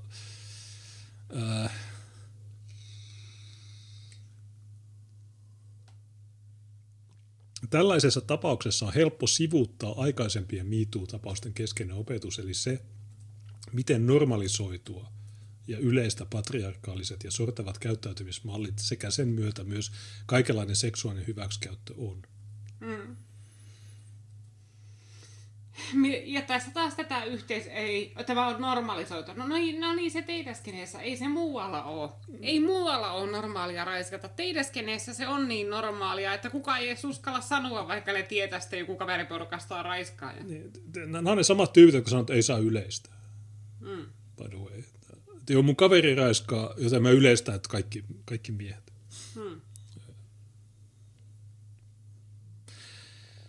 Ja sitten nyt tuli hyvä tämä. Yhden yhdessä vietetyn pari-illan aikana Tuomas sai palautetta siitä, että keskusteli seurassa olevien naisten ohi, eli sellaisesta perusseksismistä. Wow. Tämä on pahempi kuin ne kiristykset ja se pyörätuolimuija. Ehkä jälkikäteen voi kysyä, että miksi se palaute tuli taas seurueessa olleelta naiselta, eli se jättiläisnainen, eikä esimerkiksi minulta. No mikä tässä on pahaa? Että ehkä teidän seurueen naiset oli retardeja, tai Tuomas oli, että hei, niin se halusi puhua jonkun miehen kanssa. Se ei halunnut näitä kotkottavia, tai mä en tiedä. Mun mielestä se, että sä vertaat pyörätuolia ja kiristystä siihen, että tämä Tuomas jossain barillassa puhuu jonkun miehen kanssa, eikä niiden muijien kanssa, niin... Ja sitten, mikä tämä Dimi ylipäätään on puhumaan tästä asiasta, että kun tässä on näkynyt näitä Antifan miesten ulostuloja tähän asiaan, niin mikä tämä on niin mansplainaamaan kaverinsa raiskailuja ja naisten hakkaamisia? Eikö se pitäisi olla niiden naisten asia? Eikö tässä nyt pitäisi kuulla niitä uhreja? Epäiltyjä raiskauksia. Eikö tässä nyt pitäisi nimenomaan kuulla niitä uhreja, eikä sitä, että niinkö tekijän kaverit puolustelee? Niin, mutta jos sä puhut uhrista, niin se on maalittamista ja kiusaamista ja ratsastamista. Ja... Mutta näistä kukaan ei edes mainitse niitä uhreja, tai sitä, että niitä uhreja pitäisi kuulla. Niin. Ja että niillä uhreilla pitäisi olla päätäntävalta siitä, että annetaanko tälle tyypille anteeksi vai ei. Että kellään Ollikaisella ei ole sitä päätäntävaltaa. Niin, mutta kato, tällaiset arkipäivän seksismit on sellaisia asioita, jotka ei tietenkään vertaannu mihinkään haastehakemuksessa kuvattuun, mutta jotka on osa sitä laajempaa patriarkaalista kulttuuria ja ylläpitää sitä. Niin, ja sitä saatanan raiskauskulttuuria, joka on olemassa ainoastaan teidän skeneessä ja muslimien piirissä. Ne on ainoat porukat Suomessa, missä raiskauskulttuuria on. Niin, mutta mä haluaisin tähän ottaa Tämä on vähän semmoinen muna-kana-ongelma, että oliko ensin suvakki vai muslimi. Ja niin tämän takia ne tuo meille matuja, koska mitä enemmän matuja, niin sitä vähemmän näistä puhutaan.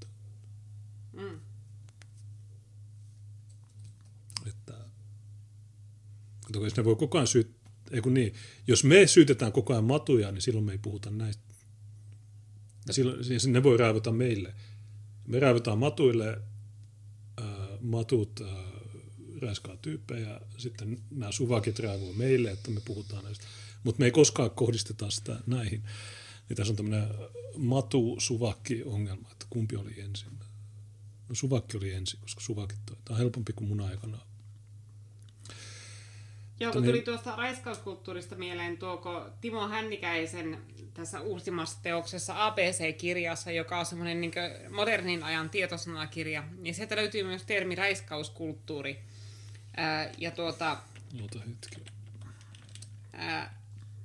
Ja Timo Hännikäinen on tässä satiirisessa teoksessaan kuvaillut suomalaisen raiskauskulttuurin näin.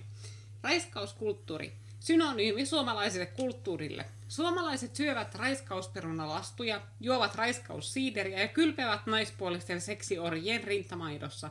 Raiskausrunot ja raiskauslaulut ovat suosittuja. Raiskausvitseistä kerätyt kokoelmateokset yltävät miljoonapainoksiin. Muinaisen suomalaisen kansanviisauden mukaan ei ole olemassa raiskauksia, on vain yllätysseksiä. Lempinimin muoto miehillä yleisestä raimo-etunimestä on rape. Lehdissä ja televisio-ohjelmissa annetaan vinkkejä, millaiset silmätipat parhaiten tainnuttavat treffikumppanin ja miten itsepuolustustaitoja opetelleen naisen vastarinta kätevimmin nujerretaan. Raiskaus on yleinen sosiaalisen ylpeilyn aihe, ja vankiloissa raiskaajat ovat melkein yhtä arvossa pidettyjä kuin lasten hyväksikäyttäjät. Historioitsijat pitävät Nankingin valtauksessa ja Bosnian sodassa tapahtuneita joukkoraiskauksia sankarillisina. Raiskausaktivistit ovat ajaneet oppilaitoksiin ja työpaikoille erillisiä raiskaustiloja, joissa väkisin makuun voi suorittaa turvallisesti ja häiriöttä. Joo, hyvää vittuilua. Ja myös tuon teoksen, kuten tuon Sarastus 2, jossa minäkin olen mukana, niin voi tilata Kiuas-kustannuksen sivuilta. Joo, ne on niitä turvallisia tiloja. Okei, no nyt tulee tää kirja. Eli itse toivon, että Tuomas ottaa tämän vakavasti. Mutta mitä jos ei ota sitä? What the fuck you, vittu läski. Vittu. Kiinnostaa vittuja kanssa jutut. Ja aloittaa näiden asioiden työstämisen. Mitä työstämistä siinä on? Että lopeta... Poista Tinder, älä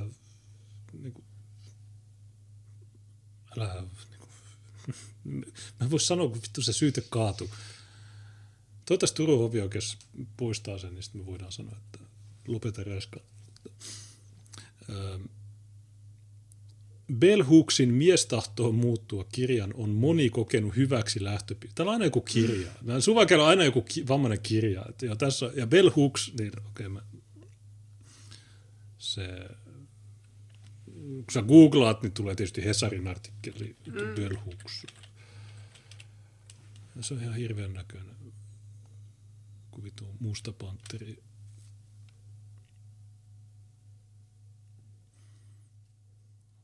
Tää muija. Lue tämän. Tämä voi selittää Tinkanderille, että miksi pyörätuoliraiskaus on väärin. Tämä. Katsot niinku tätä. Joo, kyllä mä tiedän tämän muija. Tää on joku Antti Valkonen Time-lehden. Joku. Mitä vittua?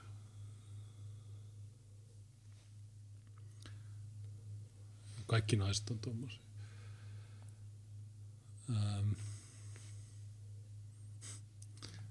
Mä etin tähän väliin sen. Lauri Hokkanen on lukenut toki. Tai ainakin tietää. Tai mä tiedän, onko se lukenut sitä, mutta se ainakin tietää siitä sen verran, että se pystyy puhumaan siitä. Mitäs tässä... Sanotaan, 10 tuntia sitten Toni Jalonen, tämä Tinkander-saaga muuttuu yhä hurjemmaksi. Vielä tämän jäbän aktivistiura taisi olla melko lailla tässä. Hyvä yritys kuitenkin.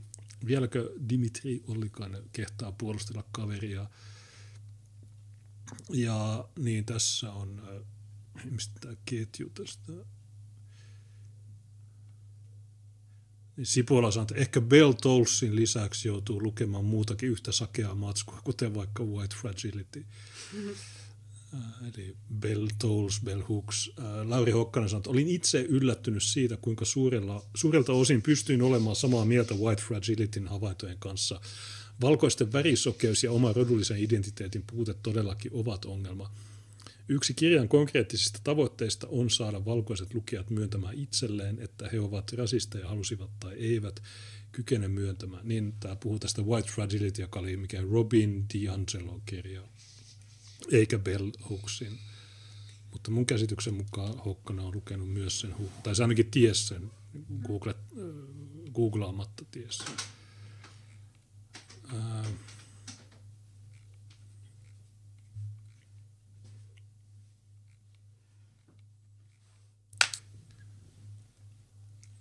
Joo, kato, mullekin on tuttu nimi justiinsa jostakin Hesarin höpötyksistä ja semmosista. Joo. Mutta niin kuin, se olisi hauskaa nähdä, että mikä olisi näiden sovakkien reaktio, kun joku mies kirjoittaisi kirjan Nainen tahtoo muuttua niin kuin naisten toksisimmista käytösmalleista ja siitä, että miten nainen voi toipua niistä.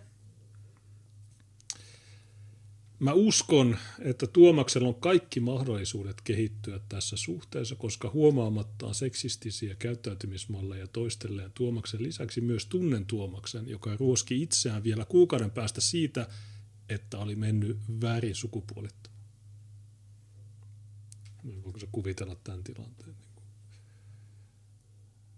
Näetkö tämän? Mm. Joo, onhan se, että jos se on nyt kuukausi myöhemmin vielä ruoskinut itseään tästä väärisukupuolittamisesta, niin sehän osoittaa, että se on selvästikin hyvä ihminen, vaikka se nyt välillä vähän... Vittu, mä luulin, että se Leona oli nainen, mutta vittu, mä väärisukupuolitin sen. Mutta kun tää sanoo, että se on kerran tavannut sen, tai se on ottanut kerran selfien jossain baarissa. Kun tää ei tekee koko ajan näitä.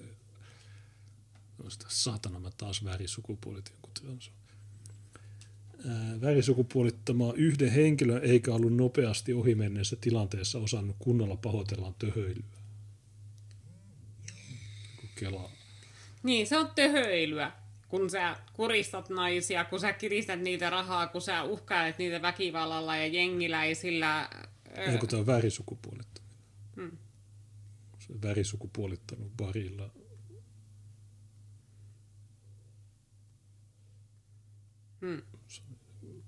Luulu, että Leona. Leona naiseksi. Many such cases. Jatka on kiinni Tuomaksesta, mutta näkisin, että Tuomaksen lähipiirissä olevat miehet voi myös jeesata tässä asiassa. Koska ainakin itsestä näyttää siltä, että kun miehet pesee kädet toisten miesten seksismistä, homma kaatuu pääasiassa naisten vastuulle.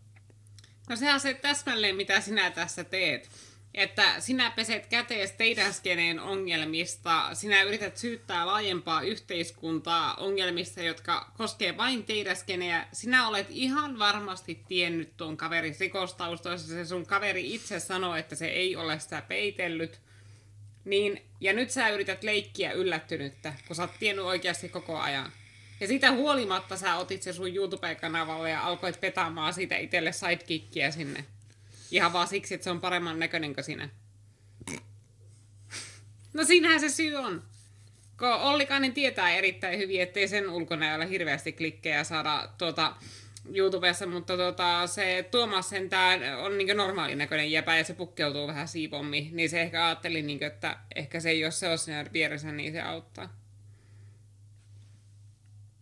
No, niillä on samaa pukeutumistyyliä. Ei ole, kyllä sillä on paljon rähjäsempi tuolla Ollikaisella, että ei sitä missään hiton puvun takkissa näe. Itse asiassa mä just etin levitä you are lying with an agenda. Mulla on tässä... Aina sillä on joku hemmetin teepaita päällä. Eikö sillä ole yksi missä? Ikinä ei ole partaa jettuna tai mitään. Ja noista hiuksista mä en edes tiedä mitä noille on tapahtunut. Leikkaako se itse nuo vai miten tuommoinen aikaa saadaan? Tuo katastrofit on päälailla. Oliko se konvo? Jossakin videossa sillä on just samanlainen pikku joka on liian pieni. Mutta on koko sillä vähän vaikea löytää sopivaa. No niin, koska sä just löydät niitä. Tässä. Joo, mutta tää on joku hempi palkinto, täällä se yrittää niinkö tässä pukeutua fiilistä. Mitä ansaitsee. Myös sinä siellä kotisohvalla. Eipä se epäonnistunut saivat sillä joku pelleily tuota. Ja herra jumala tuota puvuntakkia. Miten vaikeaa se on löytää puvuntakki, joka oikeasti istuu, että sä saisit ne napit niinkö suosiolla kiinni. Ilman, että katsojan tarvii pelätä, että se nappi pongahtaa kameraa ihan niinkö hetkenä minä hyvänsä. Mutta kato, nämä pukeutuu samalla tavalla. Ja mä muuten löysin sitä jotain Nightwishia, niin se on sitten sulla Telegram-yksäreissä. Niin. Tässäkin täällä on tää takki. Samiksi. Joo, palataan tähän. Natsit tietenkin koittavat tästä tapauksesta repiä kaikkia iloa irti. Se on ymmärrettävää. No, ollaanko me revitty iloa? No joo. On tää aika hauskaa ollut. Siis totta kai ei noissa rikoksissa mitään hauskaa ole. Siis kammottavaahan se on, että se on tuommoisia juttuja tehnyt naisille. Mutta se, mikä tässä on ollut hauskaa, on just se, että se on taas Antifa, joka tällaista jutusta käryää.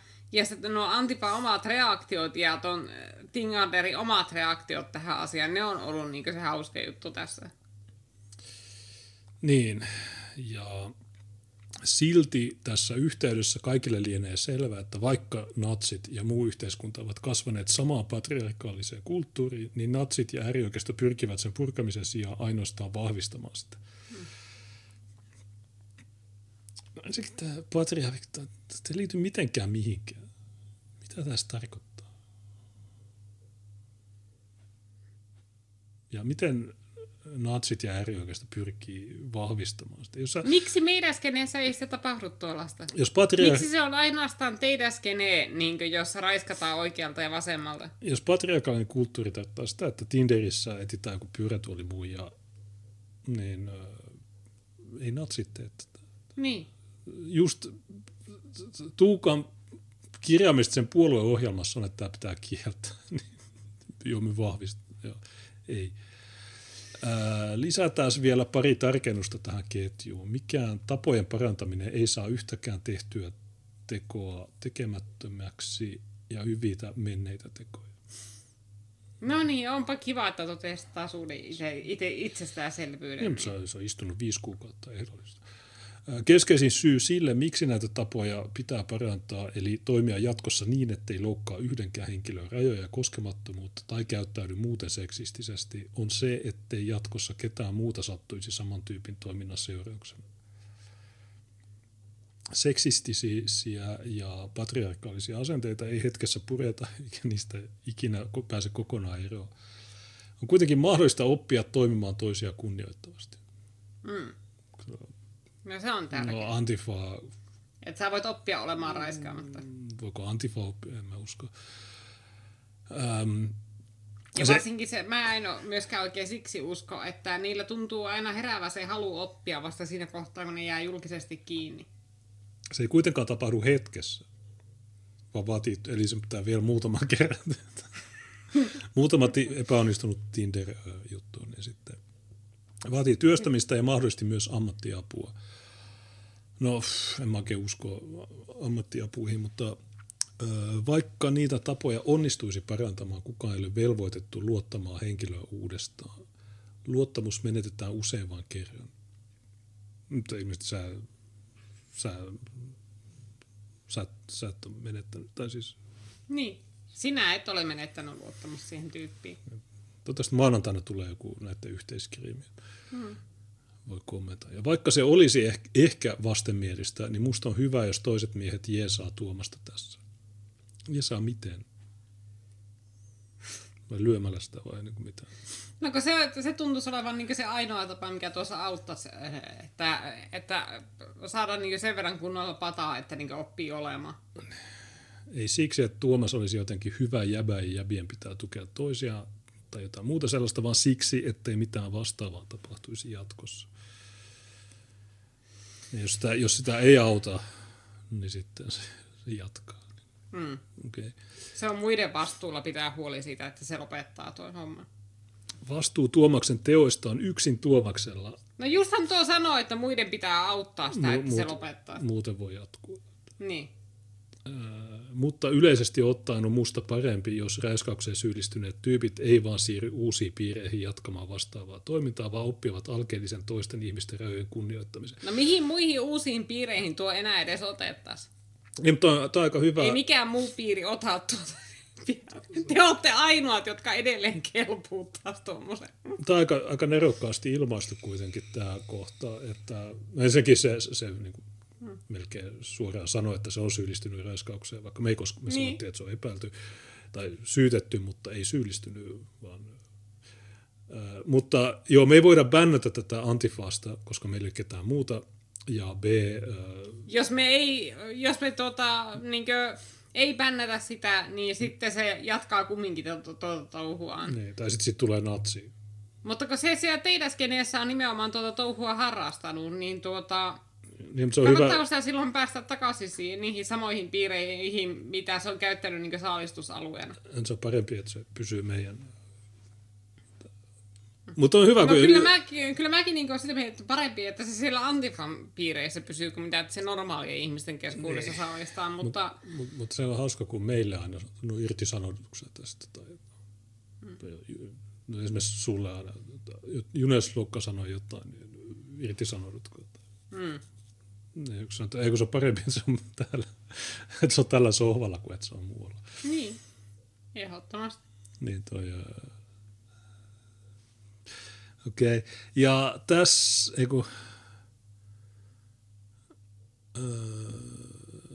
oppivat alkeellisen toisten ihmisten rajojen kunnioittamisen. Ja se on pyörätuoli. Niin. Ja tässäkin tapauksessa kannattaa lähtökohtaisesti uskoa uhria. Aha, eli believe all women. Niin, eli tämä uskoo, että se on syyllinen. Niin se... Että se on useammassa twiitissä niin vihjannut jo siihen suuntaan, että se uskoo, että se on oikeasti siihen syytteeseen. Ja tämä tietää, että Tinkander ei ole mikään niin ruudinkeksijä. Mm.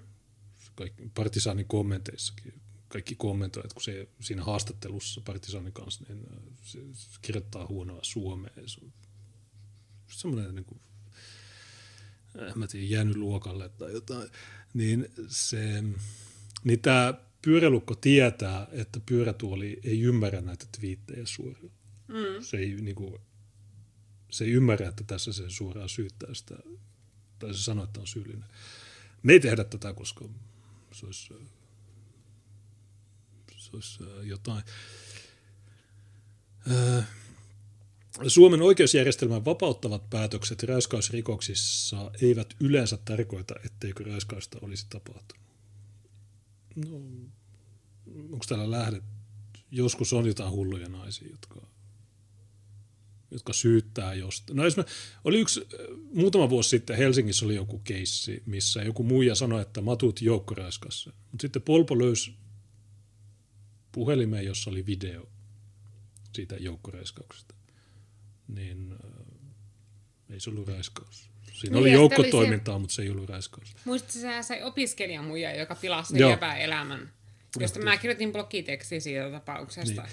Eli tietysti se on vaikea niin kuin sanoa, mutta ottaen huomioon, että tämä tyyppi on valmis uhkailemaan pyörätuolimuijaa, että anna rahaa tai vittu jengi tappaa sut. Niin. Ja kiduttaa sua ja tappaa sun koko perheen. Niin... tämmöisissä niin voidaan olettaa hyvin, että pyörätuolimuija, niin se oli heikommassa asemassa, ensinnäkin se oli Tinderissä tai jossain tämmöisessä niin sanotussa deittisovelluksessa, ja se oli vaan, että okei, no kivaa, että näin. Niin se, ehkä se on sitä, mä en sano sitä patriarkaalismiksi, vaan no semmoinen tyyppi, joka ei saa muualta, niin se okei, tässä on pyörätuolimuja. Kaikki muut oli hylännyt.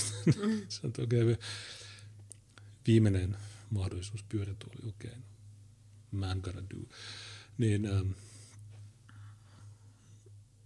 Niin tavallaan pyörälukko ymmärtää, missä mennään. Mutta se ei irtisanoudu. Jos tämä Tinkander olisi natsi, niin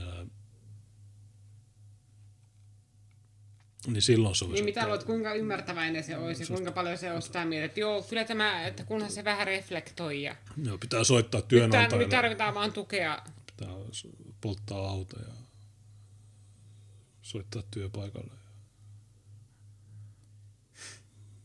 Tämä on huvittavaa, nämä ihmiset, tai siis ihmiset. Joo, se on vähän laaja käsitys tässä tapauksessa. Laajempi käsitys ihmisistä. Mutta suvakit, niin ne on just näitä, että niiden tyypit, niin ne saa tehdä mitään vaan. Mä sanoin tämän jo alussa, mutta toistetaan. Niin, jos me edes ollaan olemassa, niin se on, että nämä natsit häiriköi ja ne aiheuttaa turvattomuutta ja näin. Mutta sitten kun niiden tyypit raiskaa tai niitä epäilee tai kiristää rahaa tai uhkailee jengeillä, niin se on joo, no pitää työstää tota, pitää lukea tämä kirja. No okei, no hei homo, jos mä luen teidän jonkun vammaisen kirjan, niin loppuuko se Pyörälukolla huitelu vai mitä? En mä tiedä, nämä ihmiset, tai siis nämä ihmisiksi itseään kutsuvat hahmot, niin ne on huvittavia. Kaksoistandardia määrä on jotenkin niin käsittämätöntä. Mutta ei tässä ole mitään uutta, en mä ylläty näistä. Muutama vuosi sitten niin mä olisin ennen kuin ollut, että joo, mutta nykyään mä vaan naureen. Tämä on ikävä osoitus ihmispsykologiasta ja näistä. Ja se on vitun raivostuttavaa se, että meitä syytetään siitä, mitä ne itse tekee. Että jos jaksaksä katsoa Petran ja Ulinoita, mutta esimerkiksi Petra on vinkunut Tuukalle jostain keissistä. Ja Petra sanoi, että no Tuukka ei haittaa tämä, koska se on sama tyyppi. Tai siis se on samaa puolta. Tai jotain tämmöistä. Niin normaalissa maassa noi olisi kunnianloukkauksia, mitä nämä tekee, mutta me eletään tämmöisessä kommunistivaltiossa, niin ei koskaan tule mitään.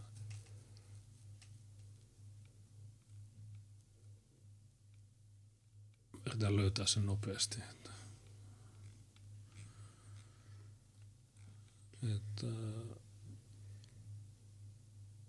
Kun Petraa häiritsee se, että Partisaanin toimittaja on nimetön. Mm-hmm. Mutta sillä ei häiritse se, että variserkosta on kokonaisuudessaan mieltä. Niin. Mutta se on eri asia, koska varisverkosto on, niin ne pelkää natseja. Okei, no sä voit sanoa, että Partisaani pelkää suvakkeja. No sitä, ahaa, te pelkäätte suvakkeja. Niin, okei, no miksi te pelkäätte natseja? No koska natsit on. Okei, sä et voi voittaa näitä, no on sellaisia satanaa, keksii mille tahansa jonkun maailman typerimän selityksen, johon me ei kukaan usko. Siis, no joo, Suomessa ihmiset uskoo näitä juttuihin. Niin tässä Tuukkaa sanoo, että nyt on näyttää video tarjolla, kansi jakaa dopea, tässä on videokooste valkoisen vapun tunnelmista. Ja Naikuista sanoi, että katsoin tämän. Siinä hehkutettiin kovasti, että omalla nimellä ei naamalla. Ei ilmeisesti koske hyvin läheistä viestintävälinettänne Partisaania. Paljon puhetta, vähän logiikkaa. No okei, sanotaan, että Partisaani julkaisee niiden toimittajien nimet. Mikä sun seuraa? Sä rupeat tekemään rikosilmoituksia. Niin. Partisaani kiihotti, Partisaani teki näin, Partisaani teki yksityinen. Okei, mutta entä varisverkosto?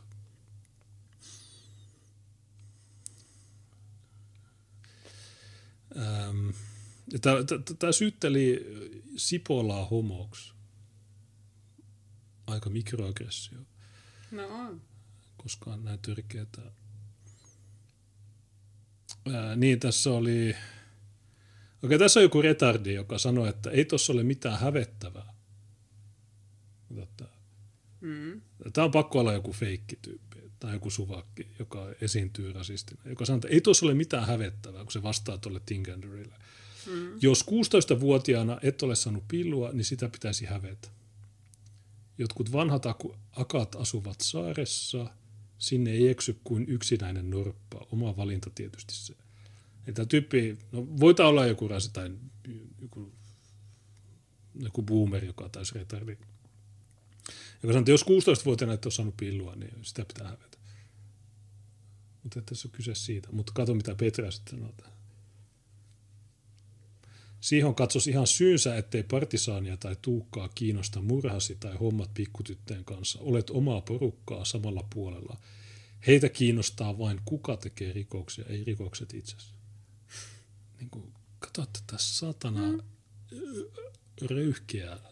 Niin, että jos joku sinimustasta liikkeestä kuvitellaan, että joku kerähtäisi tuommoisista juttuista, niin Tuukkaas vaan, että joo, no ei siinä mitään, kunhan se lukee tämän yhden kirjan, niin kaikki on ihan ok. Ja itse asiassa tämä ketju menee näin, kato.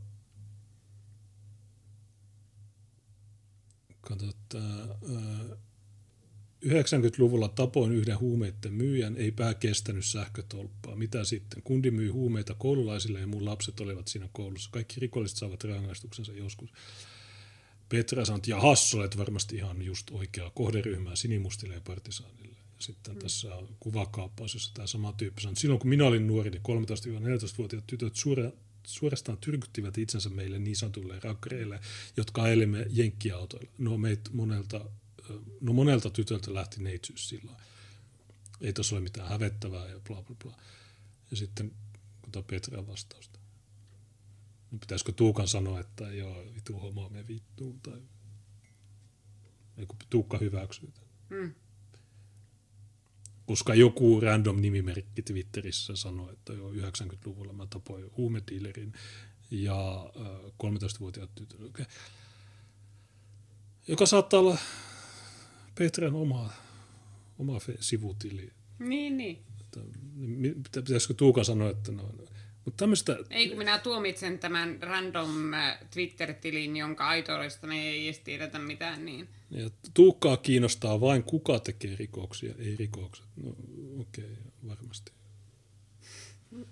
Hei, kun tuo pätee täysin noitten omaan porukkaan. Nimenomaan just se, että mikäli tuossa tekijänä olisi ollut just joku vaikka persu, niin ne ei ikinä lakkaisi ulisemasta siitä. Että se ei olisi mitään semmoista, että joo, no nyt tarvitaan toipumista ja nyt se vaan pitää lukea tämä kirja ja sitten kaikki on ok. Ja, että ei todellakaan mitään sellaista. Että näille se on itselleen täsmälleen niin, että se on kiinni, että kuka sen tekee. Samaa tästä, että jos tekijä on joku mamu, niin silloin alkaa myös selittely. Ja tälle tyypille tämä vastaa, että olet varmasti ihan just oikeaa kohderyhmää sinimustille ja partisaanille. Niin miten? Pitäisikö tämän liittyä sinimustien jäseneksi? Pitäisikö se äänestää niitä? Pitäisikö partisaani tehdä juttu tästä?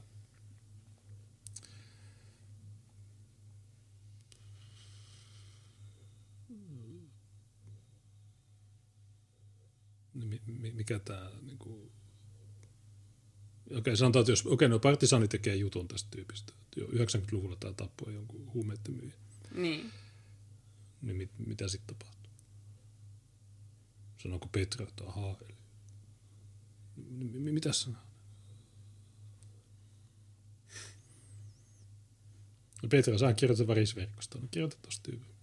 Niin. Jos ton tyypin nimi on Ilkka Vaittinen, niin tilaa se paperit. Tee juttu, että se on sinimustien murhamies, joka ei liity mitenkään sinimustiin missään. Se vaan osallistuu keskusteluun. Ahaa, sä oot sinimusta, ahaa, sä oot näin, mutta hei, lokeroit jo väärin. Että sä vois niinku... No on se sinimusta, koska se on eri mieltä Petran kanssa. Joo. Ja tässä oli Petra,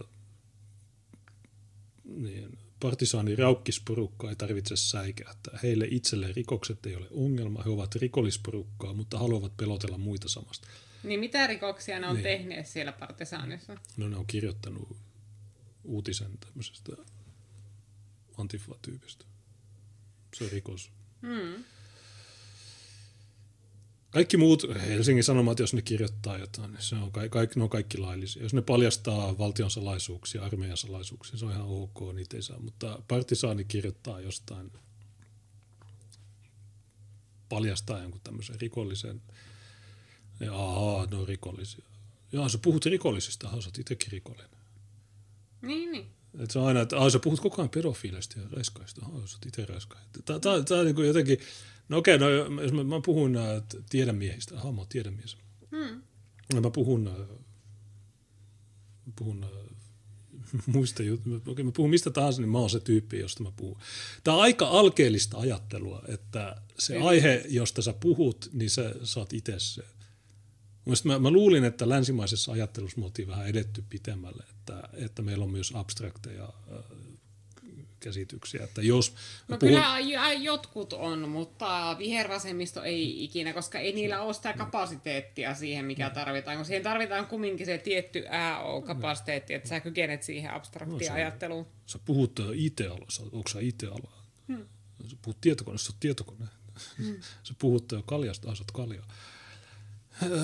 En ole, mutta joo. Niin Tapio Rantanen kysyi, pelotella millä? Paljastamalla alaikäistä raiskaajia. Niin tässä ketjussa, niin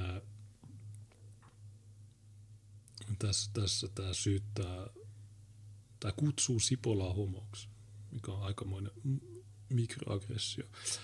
Mutta tässä on mitä ihmettä. Partisaanin kaverit eivät halua tulla maalitetuiksi, mutta haluavat maalittaa alaikäisiä esimerkiksi. Ei Tinkander ole. Jos sä kirjoitat uutisen, niin ei se ole maalittamista. Niin kuin, mitä vittua oikeasti satana. Kuin vitun tyhmää tämä keskustelu pitää olla.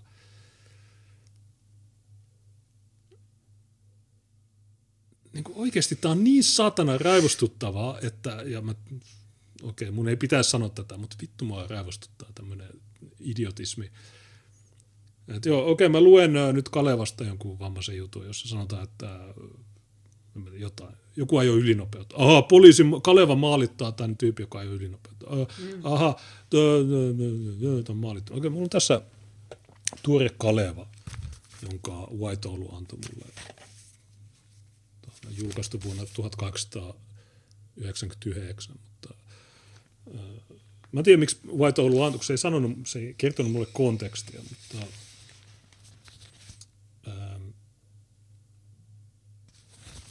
no mitä tässä, ketä tässä maalitetaan?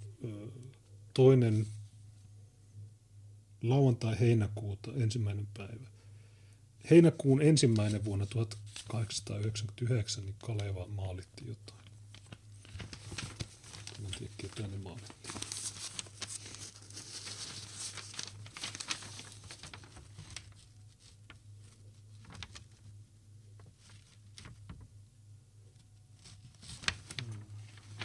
Tässä on Suomen tafavalla ensimmäinen. Kato, ne maalitti tämän pressan. Aha. Suomen tafavalla. Bensiini- ja paloöljyä. Onko täällä jotain rikosjuttuja? 1800-luvun rikosjutut, ne oli aina, niissä kerrottiin kaikki tiedot. Se on hauska.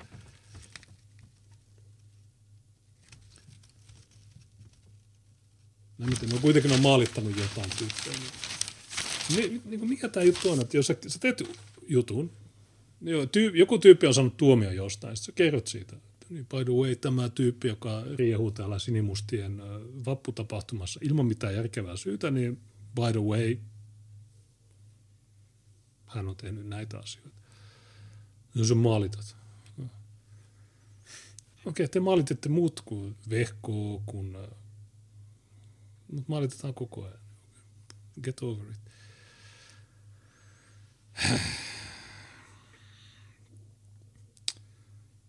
Mun pointti on, että partisaani ei välitä alaikäisten turvallisuudesta enempää kuin joku raiskaaja. Kuinka monta partisaania on raiskannut? Niin. Kyseinen lehti lainausmerkeissä on maalittanut alaikäisen nuoren vain ideologisista syistä. Missä? Tinkander on syntynyt 92. Ei se ole alaikäinen. Sitä pääsin alaikäinen, smalaikäinen. Ja, ikä on sosiaalinen konstruktio, mitä vitun väliä sillä on. Ja tässä oli tämä Sipolan värisukupuolittaminen. vittu näitä satana typeriä.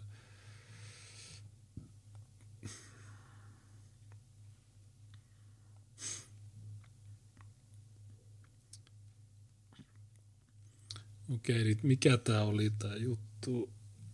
Mä en edes ymmärtää niin tämmöistä sataa. Niin okei. Eli Petra kysyi, jahas, onko Tapio lehtihommissa Partisaanissa? Okei, eli sä, Tapio Rantanen jakaa Partisaanin jutun. Ahaa, sä oot siis töissä siellä. Mä jaan jutun, mä jaan jonkun Nasan jutun. Ahaa, onko se Nasalla töissä? Tapio sanoi, että no sen verran kädettään sinimustien kanssa töitä, että ei ihan ehdi kaikkea. Petra sanoi, mutta olisit mukana, jos aikaa riittäisi. Aha, eli sä oot Partisaanissa, jos sulla olisi aikaa, niin sä olisit. Mistä vetoa, että tiedät hyvin, keitä tässä toimituksessa häärää, mutta et uskalla kertoa. Okei, kerro sun tiedot, jotta mä voin tehdä rikosilmoituksia. Sipola tulee, että miksi ihmeessä sulle pitäisi kertoa yhtään mitään. Petra, eikö teitä kiinnostakaan rikollisten paljastelu? Joo, mutta uutisten kirjoittaminen... Niin mikä siinä on se rikos? No se on vihapuhetta, se on toisinajattelua ja se on niin kuin ajatusrikos. Se on sananvapausrikos, joka on niin kuin, ainoastaan Helsingin Sanomat saa kirjoittaa juttu. Helsingin Sanomat päättää, että kerrotaanko tyyppien nimet vai pimitetäänkö ne. Jos ne on matuja tai suvakkeja, ne pimitetään. Jos ne on rasisteja, niin sitten vaikka tulisi niin kuin 5 päivää sakkoa, niin se bam. Sillä on yhteiskunnallinen merkitys. Natseista pitää aina kertoa suvakeista. Jos sä kerrot, niin me tapetaan sitä. Me kiristetään sulta rahaa. Ja me raiskataan sut pyörätuolissa.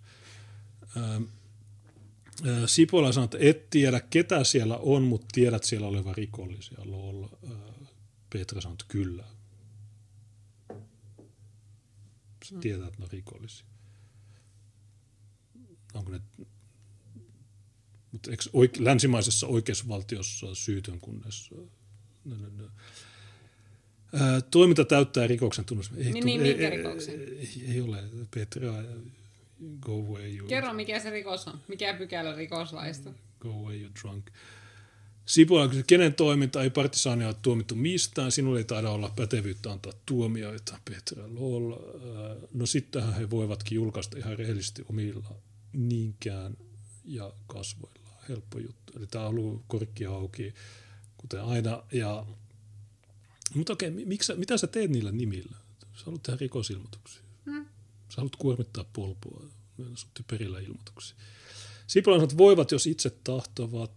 Petra sanoi, että ei heistä ole miestäsi. Eli tämä on just tätä patriarkaalista, että miesten pitää uskaltaa kertoa nimi. Sipola sanoi, että niin, ja sitten niin, miesmäinen ja suoraselkäinen toiminta ei ole tuollaista, jos et ole sitä. Okei, eli varisverkosto, mitä se on? Soijamaista ulinaa, johon sä itse osallistuit, sä oot rikollinen.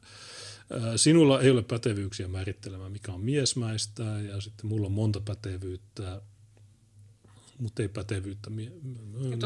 Tuo on hyvä, tuo naisethan ne miehen tunnistavat ja valitsevat, ainakin heteromaailmassa, sanoo nainen, joka on niin varmaan maailman epäonnisin Tinder-käyttäjä. Ja tuo on mikroaggressio ja väärin sukupuolittamista. Että... Se on se Tinderissä vuosikausia ja ikinä sille ei onnistanut, niin ei oikein näytä siltä, että nainen valitsee ainakaan hänen kohdallaan. Että useimmiten se kyllä on niin, että nainen on se, joka hoitaa valinnan, mutta ei, ihan kaikki naiset ei pääse valitsemaan. Se on se poikkeus, joka vahvistaa sen. Niin. Mutta minusta Petran pitäisi lukea Bell Hooksin kirjaa. Ja katso, että Petra sanoi Sipolalle. Okei, sori, en tullut ajatelleeksi, että saatat olla homoseksuaali. Kuinka vitun kännistää muija on, että kun se... Niin kuin, ja tämä on just tämä, kun... Jos mä sanon, että vitu homo, niin oho, mikroaggressio, vihapuheen, niin, mutta sitten tämä tulee... Sanoo Sipolaa homoksi. Ja Sipola vaan nauraa. Nämä ihmiset, tai nämä... Tää lopettaa, että ihmiset, niin ei se sana on väärin. Mikroaggressio, makroaggressio, käyttää sitä sanaa. No, oliko tässä muuta tässä jutussa? En mä tiedä. No sitten oli vielä se ex-haastattelu. Ah niin, okei, no se oli aika hauska.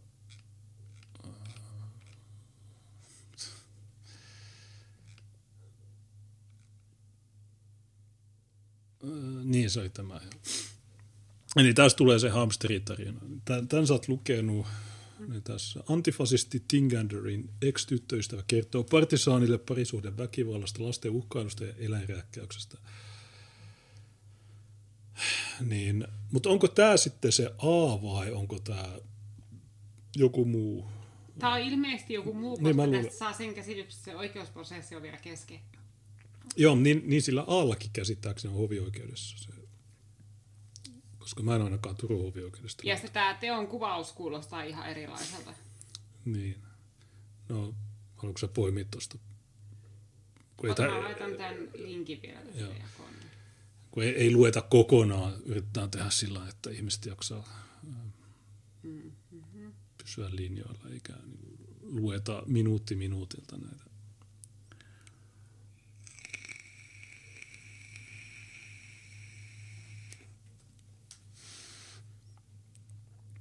Ääniäkin sanoo, että Petra taitaa oikeasti tykätä kämymiehistä. No on ton kirjoitussävy vähän outo tossa, kun se raivoo Tapiolle ja Johannekselle.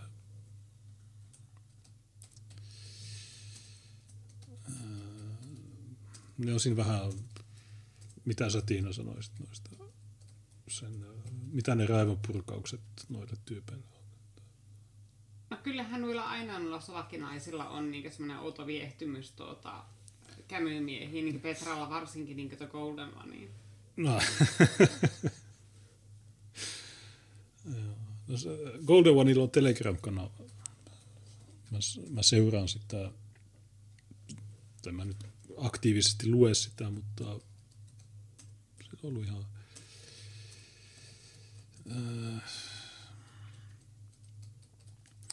Olihan Partisaanin toimittaja omalla nimellä ja naamallaan sieltä Tampereella mikki kädessä haastattelemassa vassareita.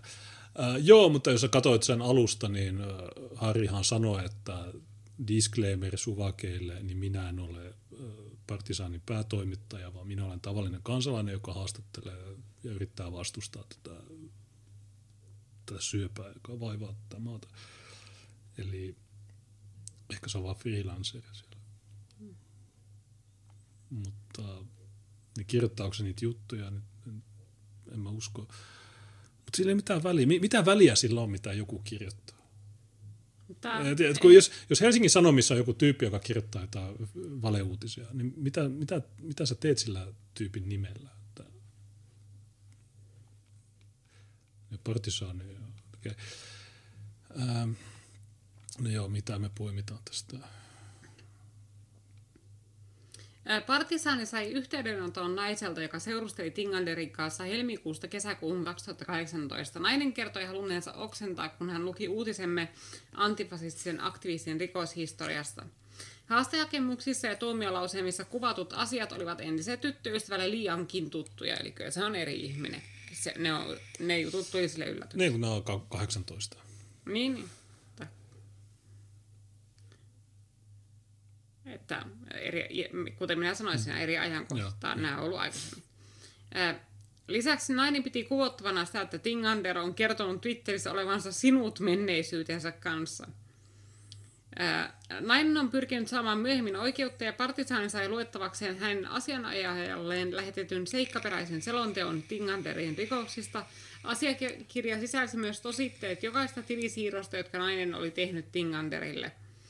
Ja se tässä näkyy tätä viestinvaihtoa sen muija ja sen Tinkanderin välillä, ja se muija yrittää kysellä rahojensa perään, kun laskuja pitäisi maksaa. Joo, katon.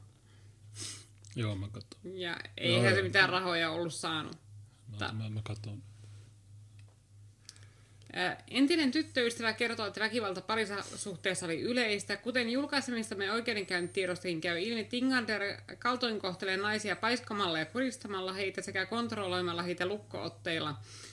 Suuttuessaan Tinkander rikkoo myös tavaroita pelotellakseen paikalla olijoita. Jengi, jolla Tinkander uhkailee ihmisiä, on entisen tyttöystävän mukaan Bandidos MC. Liivijengit suhtautuvat yleensä erittäin kielteisesti ihmisiin, jotka valehtelevat suhteistaan niihin. Mikäli tieto Tinkanderin perättömistä puheista kantautuisi Bandidos MC:n korviin, voisi Tinkanderilla olla kodissaan Kullervon katu 25B633500 Tampere. Levottomat oltavat. Onko tämä mut 500, niin onko se Hervantaa? Mm. Tinkander esimerkiksi revasteli uhkailensa moottoripyöräjengille velkaantuneen miehen alakouluikäistä lasta, koska lapsen pelko voisi rohkaista isäkin maksaa velkansa. Se leuhottaa lapsen uhkailulla. Kato tätä vammasta lasta. Se oli ihan paniikissa, kun mä tulin sanoa. Joo, ja vain 4 kuukauden parisuhteen aikana Tinkander ehtii tuhlata kaikki naisen säästöt ja pakottaa tämä ottamaan hänen puolestaan lainoja yli 10 pikavippifirmalta. Tinkander tehosti vaatimuksia jatkuvalla pelottelulla. Ja rahan lainaaminen oli alkanut hyvin nopeasti.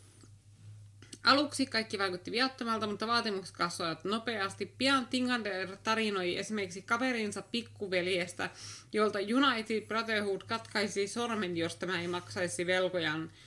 Tyttöystävä lainasi rahat, jotka Tinkander kumminkin laittoi omaan taskuun. Pelottelu jengeille jatkui ja pian Tinkander väitti Brotherhoodin olevan myös hänen perässään.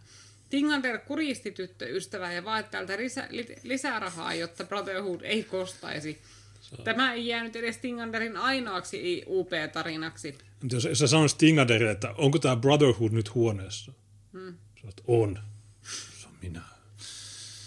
Minä olen se. Se on luonut kehitellä jotakin tarinoita jostakin pankkiirista, joka kykenisi jollakin bitcoin-kaupoilla tekemään hänestä äkkirikkaa ja saanut sillä niinkö vaadittua tältä muijalta rahaa.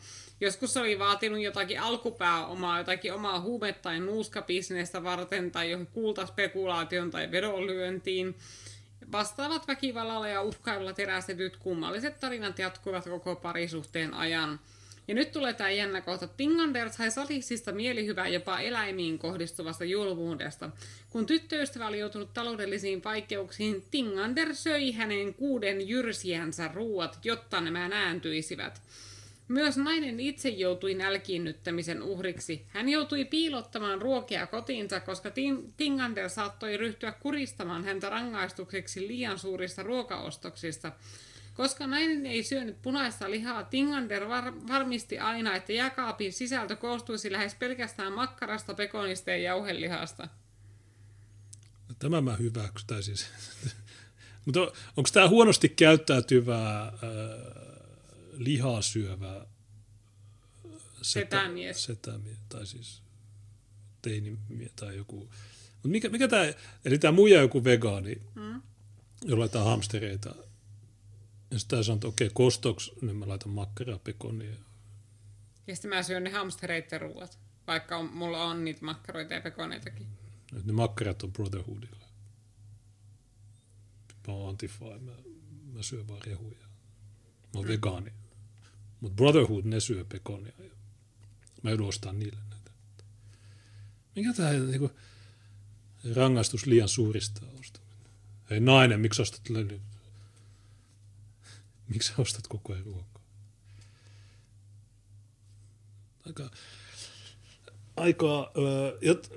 Partisaani, miksi Helsingin Sanomat ei kirjoita tästä?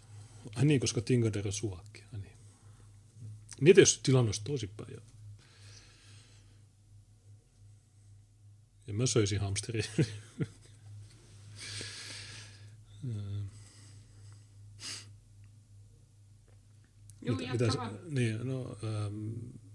Tässä on tämä liian pieni takki. Joo, mikä siinä on liian vaikeaa, että jos ei kirppikseltä saa muutamalla eurolla varmasti ihan sopivan puvun takia, josta maha ei sitten olosti pömpötä ulos. Niin. Onko se syönyt liikaa pekonia? Mitä nämä? Liikaa hamsterin ruokaa. No se on, jos juo vettä päälle. Mutta mitä nämä puhelimet tekee tässä? Eikö se tunkia kameraa ihmisten? Härkö. Nainen varoittaa muita. Kaikki tämä johti painajaismaiseen elämään, jolle ei vieläkään näy loppua. Nainen kirjoittaa saatesanoissaan Partisaanille. Mua oksettaa nyt asian julkitultua hänen Twitter-kirjoituksensa. Hän sanoo olevansa asioiden kanssa sinut. Helvetin hienoa, että olet. Mites meidän uhrien kauaskantaiset vaikutukset? Itse kärsin 4 vuotta painajaisista, vaihtanut pelossa työpaikkaa 6 kertaa, muuttanut 2. En käytä enää Tinkanderille tuttua kutsuman nimeä, jatkuva olan ylivilkuilu, mutta hienoa, että hän on sinut. Kun rikosilmoituksen tein, niin toivon, että nyt olisi stoppia asioihin. No. Entä kun Suomessa ihmiset aina luottaa johonkin rikosilmoitukseen, mutta ihmiset niin, ne ei oikein tiedä, että tässä maassa niin ei rikosilmoituksilla ole mitään väliä, ei niillä ole mitään merkitystä. Niistä on itse asiassa enemmän haittaa sulle kuin mitään hyötyä, koska ensinnäkin kytät on idiootteja, oikeuslaitos on paskaa, niin et sä hyödy mitään. Kannattaa ilmoittaa niille bandidoksille, että se on varastanut niiden identiteetin ja sitä kautta asia hoituisi paljon sujuvammin kuin tämän niin kutsutun oikeuslaitoksen kanssa tai kyttien tai näiden Elokapinan paimentajien idiootteja. Ainoa asia, jota haluan, on lisätä tietoisuutta, että kukaan ei enää ikinä koske tuohon rottaa ja kaikki tietävät, mitä hän tekee. Naisen laatimasta vaatimuskirjaimesta selviää, että hän vaatii Tinkanderia korvaamaan aiheuttamansa taloudellisen vahingon, muun muassa yhteensä lähes 5 000 euroa pikavipit nälän, pelon ja lemmikkien kärsimykseen.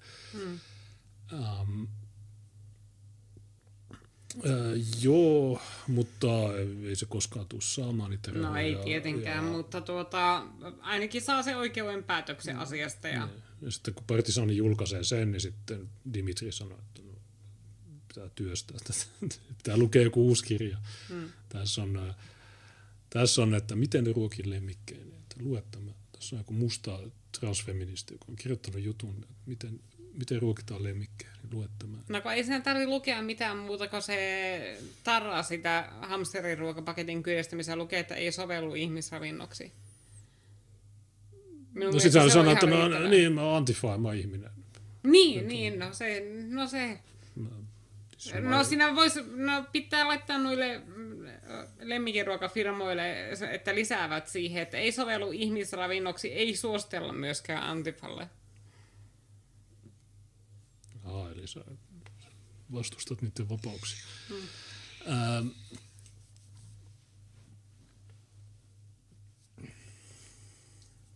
Mä tiedän mitä tähän.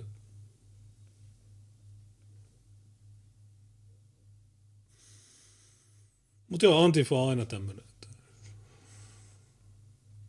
Aina kun me yksi saadaan haastattelua, heti tulee tämmöinen. Ja tavallaan tämä on myös se syy, miksi Antifa, Petra ja kaikki näin ei halua vapaata mediaa. Koska ne tiedät, esimerkiksi tämä vegaanimuija, jolla on hamstereita, niin miksi se puhuu Partisaanille? Kun se on siellä joku vegaani-suvakkihippi tai joku tämmöinen,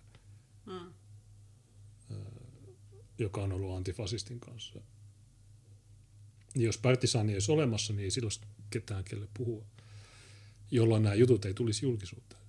Ja silloin Petran ei tarvitsisi raivata Twitterissä. Ja Pyörälukon ei tarvitsisi, ja Jättiläisnaisen ei tarvitsisi tehdä damage-kontrolleja. Niin Partisaani tekee näiden elämästä vaikeaa. Niillä menee aikaa, kun ne voisi tehdä muita juttuja, niin ne joutuu nyt sitten tuhlaa aikaansa tämmöiseen damage-kontrolliin, josta ei mitään hyötyä, kaikki nauraa noilla. Mutta niin, toivottavasti ihmiset ymmärtää, että Antifa, nämä suvakit, nämä, jotka haluaa kontrolloida teidän ajatuksia, nämä, jotka haluaa sanoa, että miten teidän tulee elää, niin ei ne itse noudata niitä juttuja. Se on noisia. Ei saa olettaa, mikä on nainen, mikä on mies, katse on raiskaus, patriarkaatti. Nämä just itse vittu kiduttaa naisia. Oikein hyvä.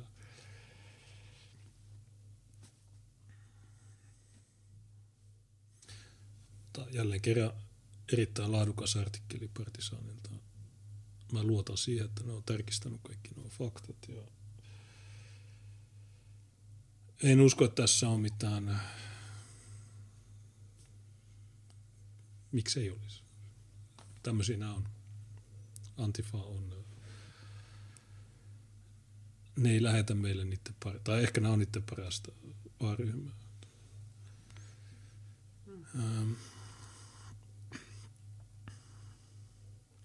Eli tinkaaja on rottanut. Mä en semmoista sanoisi, koska ihmisten vertaaminen eläimiin on vihapuhetta.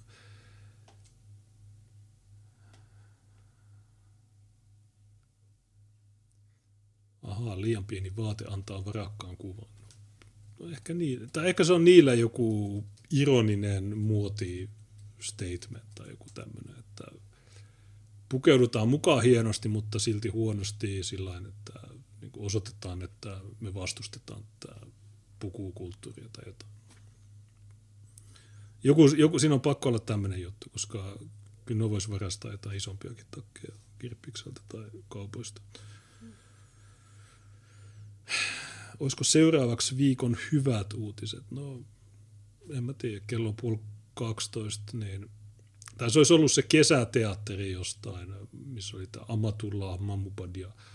No otetaan vaikka se vielä tähän loppuun. Ja niin. Siitä oli jonkinlainen, no okei, no tämä on ehkä tavallaan semmoinen ehkä hyvä uutinen. Niin meillä on tässä Jukka Turunen, joka kertoo, että woke-kohu, Hesarin kulttuuritoimittaja Vesa Siren olisi halunnut ennakkotarkistaa wokeiston arvomaailmalle irvailevan kesäteatteriesityksen käsikirjoituksen. Kapinallinen teatteriohjaaja toivottaa tervetulleeksi seuraamaan esityksiä. #Hämeenlinna, #sananvapaus, niin mitä nyt liite. Ja tämä Hesarin somekohu on siis kirjaimellisesti taas se 3 tyyppiä kitisemässä jostain. Niin. Että niinkö todellakaan ei ole pyörinyt missään trendaavissa tai sellaisissa. Niin, se on joku. Suurta yleisöä ei todellakaan kiinnosta. Siellä on niinkö pari jotakin Hesarin toimittajien kaveria kitihsy asiasta. Niin joku Hämeenlinnassa on varmaan itkenyt. Että Hesari vaan yrittää aiheuttaa somekohua tässä, että ne yrittää aiheuttaa laajempaa keskustelua tästä, mitä siinä on tähän mennessä ollut. Niin, tässä nyt liitä väittää, että iittalalainen kesäteatteri herätti somekohun woke-kulttuurista kertovalla näytelmällä ja halventavilla nimillä. Pieleen meni tunnustaa näytelmän kirjoittanut maanviljelijä. Ja just on noloa, että se alkaa pakittaa tuossa kohtaa. Niin tietysti, tämä on. No, ja typerää. Meillä pitäisi olla se firma, joka neuvoo näitä. Ja varsinkin just, että kun näytelmä on komedia, jonka nimi on Boomereita woke-kulttuurin puristuksessa. Ja tämä näytelmä tuottaa tilanteen, jossa boomeri on woke-kulttuurin puristuksessa. Niin eikö tämä ole niin itsensä toteuttava ennustusta? Eikö Hesari tässä osoita, että ne on täsmälleen sellaisia, miksi ne kuvataan? En kato, kun tämän näytelmä on kirjoittanut joku vitun maanviljelijä. Seppo Holtinen kertoo, Hällinen maalittaa. Nyt liite maalittaa. Onko tämä kirjaimellisesti maalittamista? Petra, missä sun ulinat on? Seppo Holtinen kertoo, että somekohun seurauksena pari näyttelijää menetti yöunet. Hän muuttaa näytelmän pääparin nimiä, mutta muuten boomereita woke-kulttuurin puristuksessa esitetään ilman muutoksia. No nyt liitä, te voitte itse perustaa oman kesäteatterin.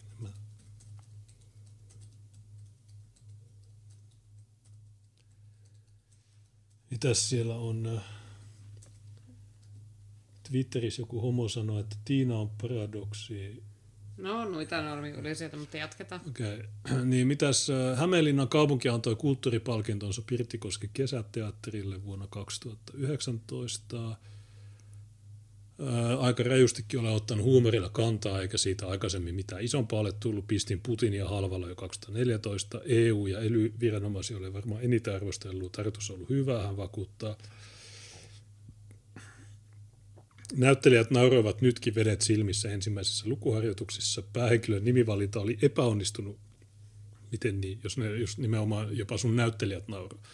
niin ei se ollut epäonnistunut. Mutta tarkoitus on siis näyttää, että Suomessa on turhan paljon vastakkainasettelua ja me ollaan suvakkeja. Saisiko käsikirjoituksen varmuuden vuoksi nähtäväksi? Eli nyt Liite sanoo, että okay, me ollaan helsinkiläinen inkvisitio, me halutaan ensin, ynnökkosensuuri on kielletty. Ei, nyt Liite saa lukea. Mutta tämä tyyppi sanoo, että ei kun tulkaa 10. heinäkuuta. Holtinen itse arvioi, että näytelmästä tarvitsee muuttaa vain pääparin nimet. 2 näyttelijää on jo menettänyt yöunet ja vanhempi tytär on uhannut muuttaa sukunimensä tämän somekohun vuoksi, että kai minä ne muutan. Vielä samana iltapäivänä kesäteatterin sivuille tuleekin muutoksia. Nyt päähenkilö ei ole enää hurdi eikä mamubatia, vaan tsurkistanilaistaustainen toimittaja ja luonnonharrastaja nimeltä Samatulla Ölkym Hölkym.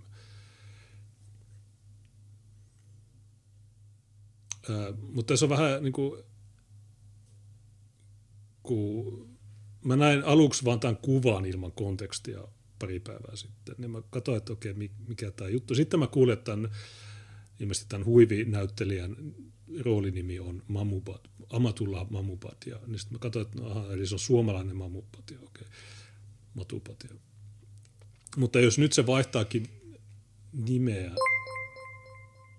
niin eihän se enää loogista. Mm. Eli nyt Liite pilasi tämänkin näytelmän. Niin, erityistä paheksuntaa herättänyt fiktiivisen naispäähenkilön sukunimi Mamubatia. Se näyttäisi viittaavaan halventavaan Mamubatia-termiin. Ei, Vesa Siren, sä oot se oikea rasisti, koska ei mulle tullut. Mä ajattelin, että on niinku ihan normaali arabiankielinen sukunimi. Niin. Nyt sä luulet, että heti kun sanoo N-sana, niin heti sä luulet, että me tarvitaan negeriä, mutta ei. Urbaani sanakirjan mukaan. Onko sulla lähdet? Joo, Urbaanin sanakirjan mukaan Mamubatia on suomalainen nainen, joka makaa maahanmuuttajan kanssa. Termiä käytetään rasistisissa ja maahanmuuttovastaisissa yhteyksissä. No suvakit on sanonut Tiinaa Matubatiaksi, eli aha, eli suvakit on niitä. Mutta niin miten, mä vihaan tätä maata oikeasti. Mm. Joo, ja, on kyllä ammasta ikinä. Seppo Holtinen niin vaikuttaa lepposalta maanviljelijältä tai mikä nyt onkaan. Harmi, että se olisi sanonut vaan niille, että haista piittuu Helsingin Sanomat. Kuka sä oot? Tää on vapaa maa. Joo, sä tykkäät. Mitä sitten? Tietysti tietämättä käsikirjoitusta, että onko se, niin kuin näytteleekö se Matubatian roolia tai muu. Ja yleensä Mamubatia, niin se ei ole pelkästään, että jos on naimisissa jonkun matun kanssa. Kaikki sekaroituset liitot, niin ei ole, että Matubatia ja näin. Vaan siinä on jotain muutakin. Ehkä Tiina pystyy avaamaan ehkä enemmän sitä. Että se, tavallaan se on hyväksi käytetty nainen. Vähän tyhmä nainen, jota sitten joku tyyppi hyödyntää oleskeluluvan toivossa. Tai yleensä semmoinen mummeli. Miehen kipeä nainen. Niin, tai voi sanoa, varmaan kaikenikäisiä. No on niitä kaikenikäisiä, mutta noin keskivertoa enemmän niissä on vanhempia naisia. Mutta onko se rasistinen, niin ei se ole vaan ehkä alatyylinen, ehkä suorasanainen, ehkä vähän tyly, mutta onko se rasismia? Ja vaikka olisi, niin mitä sitten? Rasismi on rikkaus ja voimavara. Juuri laittoi 333 ja sanoi, että tämä on ilmoitus. Monokulttuuri on myös Suomen suosituin mediakonserni. Se on totta. Meidän konserni niin tuottaa useita ohjelmia. Vihapuhe FM on tämänhetkinen lähetys. Aina näkyy otsikossa, muuten, että mikä ohjelma kyseessä. Yleensä keskiviikkoisin on Monokulttuuri FM, siinä on Tuukka yleensä. Maanantaisin on yleensä Kiva puhe FM ja sitten loppuviikosta on yleensä Vihapuhe FM. Ja sitten meillä on yksi englanninkielinen ohjelma, joka on ollut nyt vähän pitemmällä tauolla, mutta me tuotetaan sitä mukaan, mitä ehtii. Koko ajan mieletön kiire, niin, mutta niin. Se on, tietysti tämä Ukraina-kausti, niin se on ehkä vähentänyt jonkin verran katsojia. Se ei paljon vähentänyt superchatteja. Käytiin Ranskassa joka paikassa. Ja tosiaan tiistaina me ollaan Frodin lähetyksessä. Me puhutaan yhdestä mustavalkoleffasta. Ja kun me huomenna katsotaan uudestaan minuutti minuutilta. Tehdään muistiinpanoja. Mm. Tämä näyttää älykkäältä. Joo, tämä elokuvan tämä kuvauskulma oli. Ja tässä tämä tarkoitti näin. Mutta joo, tiistaina me ollaan Frodin lähetyksessä. Ja niin ehkä ensi viikolla mä oon myös ehkä sen Ferocious Chihuahuan Screamilla, kun mä olin Viinissä sen Screamilla, mutta sen jälkeen mä sitten kävin siellä vankilassa tapaamassa Mr. Bondia ja se on jäänyt kertomatta, niin ehkä mä oon sen Screamilla myös ensi viikolla. Niin ensi viikolla tulee paljon ohjelmia. Mä oon antanut Kiva puhe FM, mä ehkä katon sen Pyörälukon ja Pyörätuolin dynaaminen duo Tampereelta. Tai sitten mä käyn niitä Ranskan juttuja läpi. Ne haastattelut, joita mä en ole ehtinyt suomentaa, niin mä voin ehkä vaikka ne käydä läpi ja dubata ne. Huomenna me ei varmaan tehdä mitään. Katsotaan se leffa. Ja eipä sitä varmaan sen kummempaa. Eilen mä vaihdoin renkaat. Mulla on kesärenkaat. Joo, Oulussakin jo uskalsi laittaa, kun tässä täällä on vielä niinkö viime viikolla, ei kun tällä viikolla se oli alakuviikosta, kun satoi vielä lunta välillä. Mm. Joo, mutta olisi ne voinut vaihtaa vappua. Mutta tosi mukavaa ajaa kesärenkaalla. Mm. Ei ole semmoinen, tässä kieltää talvirenkaa. Ja mä haluaisin käydä huoltoasemalla mittaa paineet, mutta rikki. Mä en tiedä, nykyään on aina rikki. Mikä tää juttu on? Mun aikana ei koskaan ollut rikki, mutta nyt ne on aina, sä menet mihin tahansa, aina rikki. Hmm. Todella törkeetä. Sä et vois mitata renkaan paineita. Mutta tosiaan ensi viikolla sitten semmoista, että ainakin Kiva puhe FM ja Monokulttuuria ja ollaan tosiaan siinä Frodi-striimillä sitten tiistai-iltana, niin joo, Veijo laittoi kybään ja sanoi, että Asyl ei aina lähetä postikorttia, mutta kun lähettää, se on Full HD, kiitos. Joo, no niin, hienoa, että se tuli perille. No niin. Tiina äitikin soitti mulle tuossa alkuviikosta, että joo, kortti tuli. Ei aina, mutta silloin kun lähetetään, niin se tulee perille. Ja niin, lähetyksistä puheen ollen, niin Tiina, sulla oli joku se Islam 5 tai 11 vitsaus, niin mä oon löytänyt nyt sille vuoret, niin mä laitan sen, yritän laittaa maanantaina. Mä tiedän henkilön oikean nimen ja kaikki osoitetiedot ja puhelinnumero. Mä en muista sen nimimerkkiä, mutta sä tiedät. Ja tosi isot pahoittelut tässä on kestänyt saatanasti tässä toimituksessa, mutta tulee ensi viikolla se kirja. Joo. Niin ei pitäisi olla. Ehkä se tulee jo tiistaina. Mm. Okei, no no tässä oli se yksi biisitoive, että joku Nightwish. Onko se pakko? MFOS, onko se ihan pakko? Vai voinko mä laittaa joku toisen? Mutta mä tosiaan laittoin sulle niin, mä laitan Telegramia. Niin. Ja laitetaan se. Se on jotakin Nightwishia ja samalla myöskin MFOSlle, niin että oppiipa olemaan. Okei.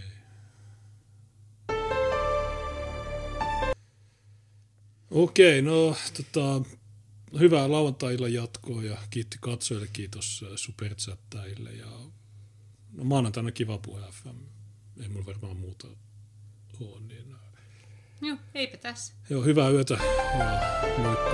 Moi.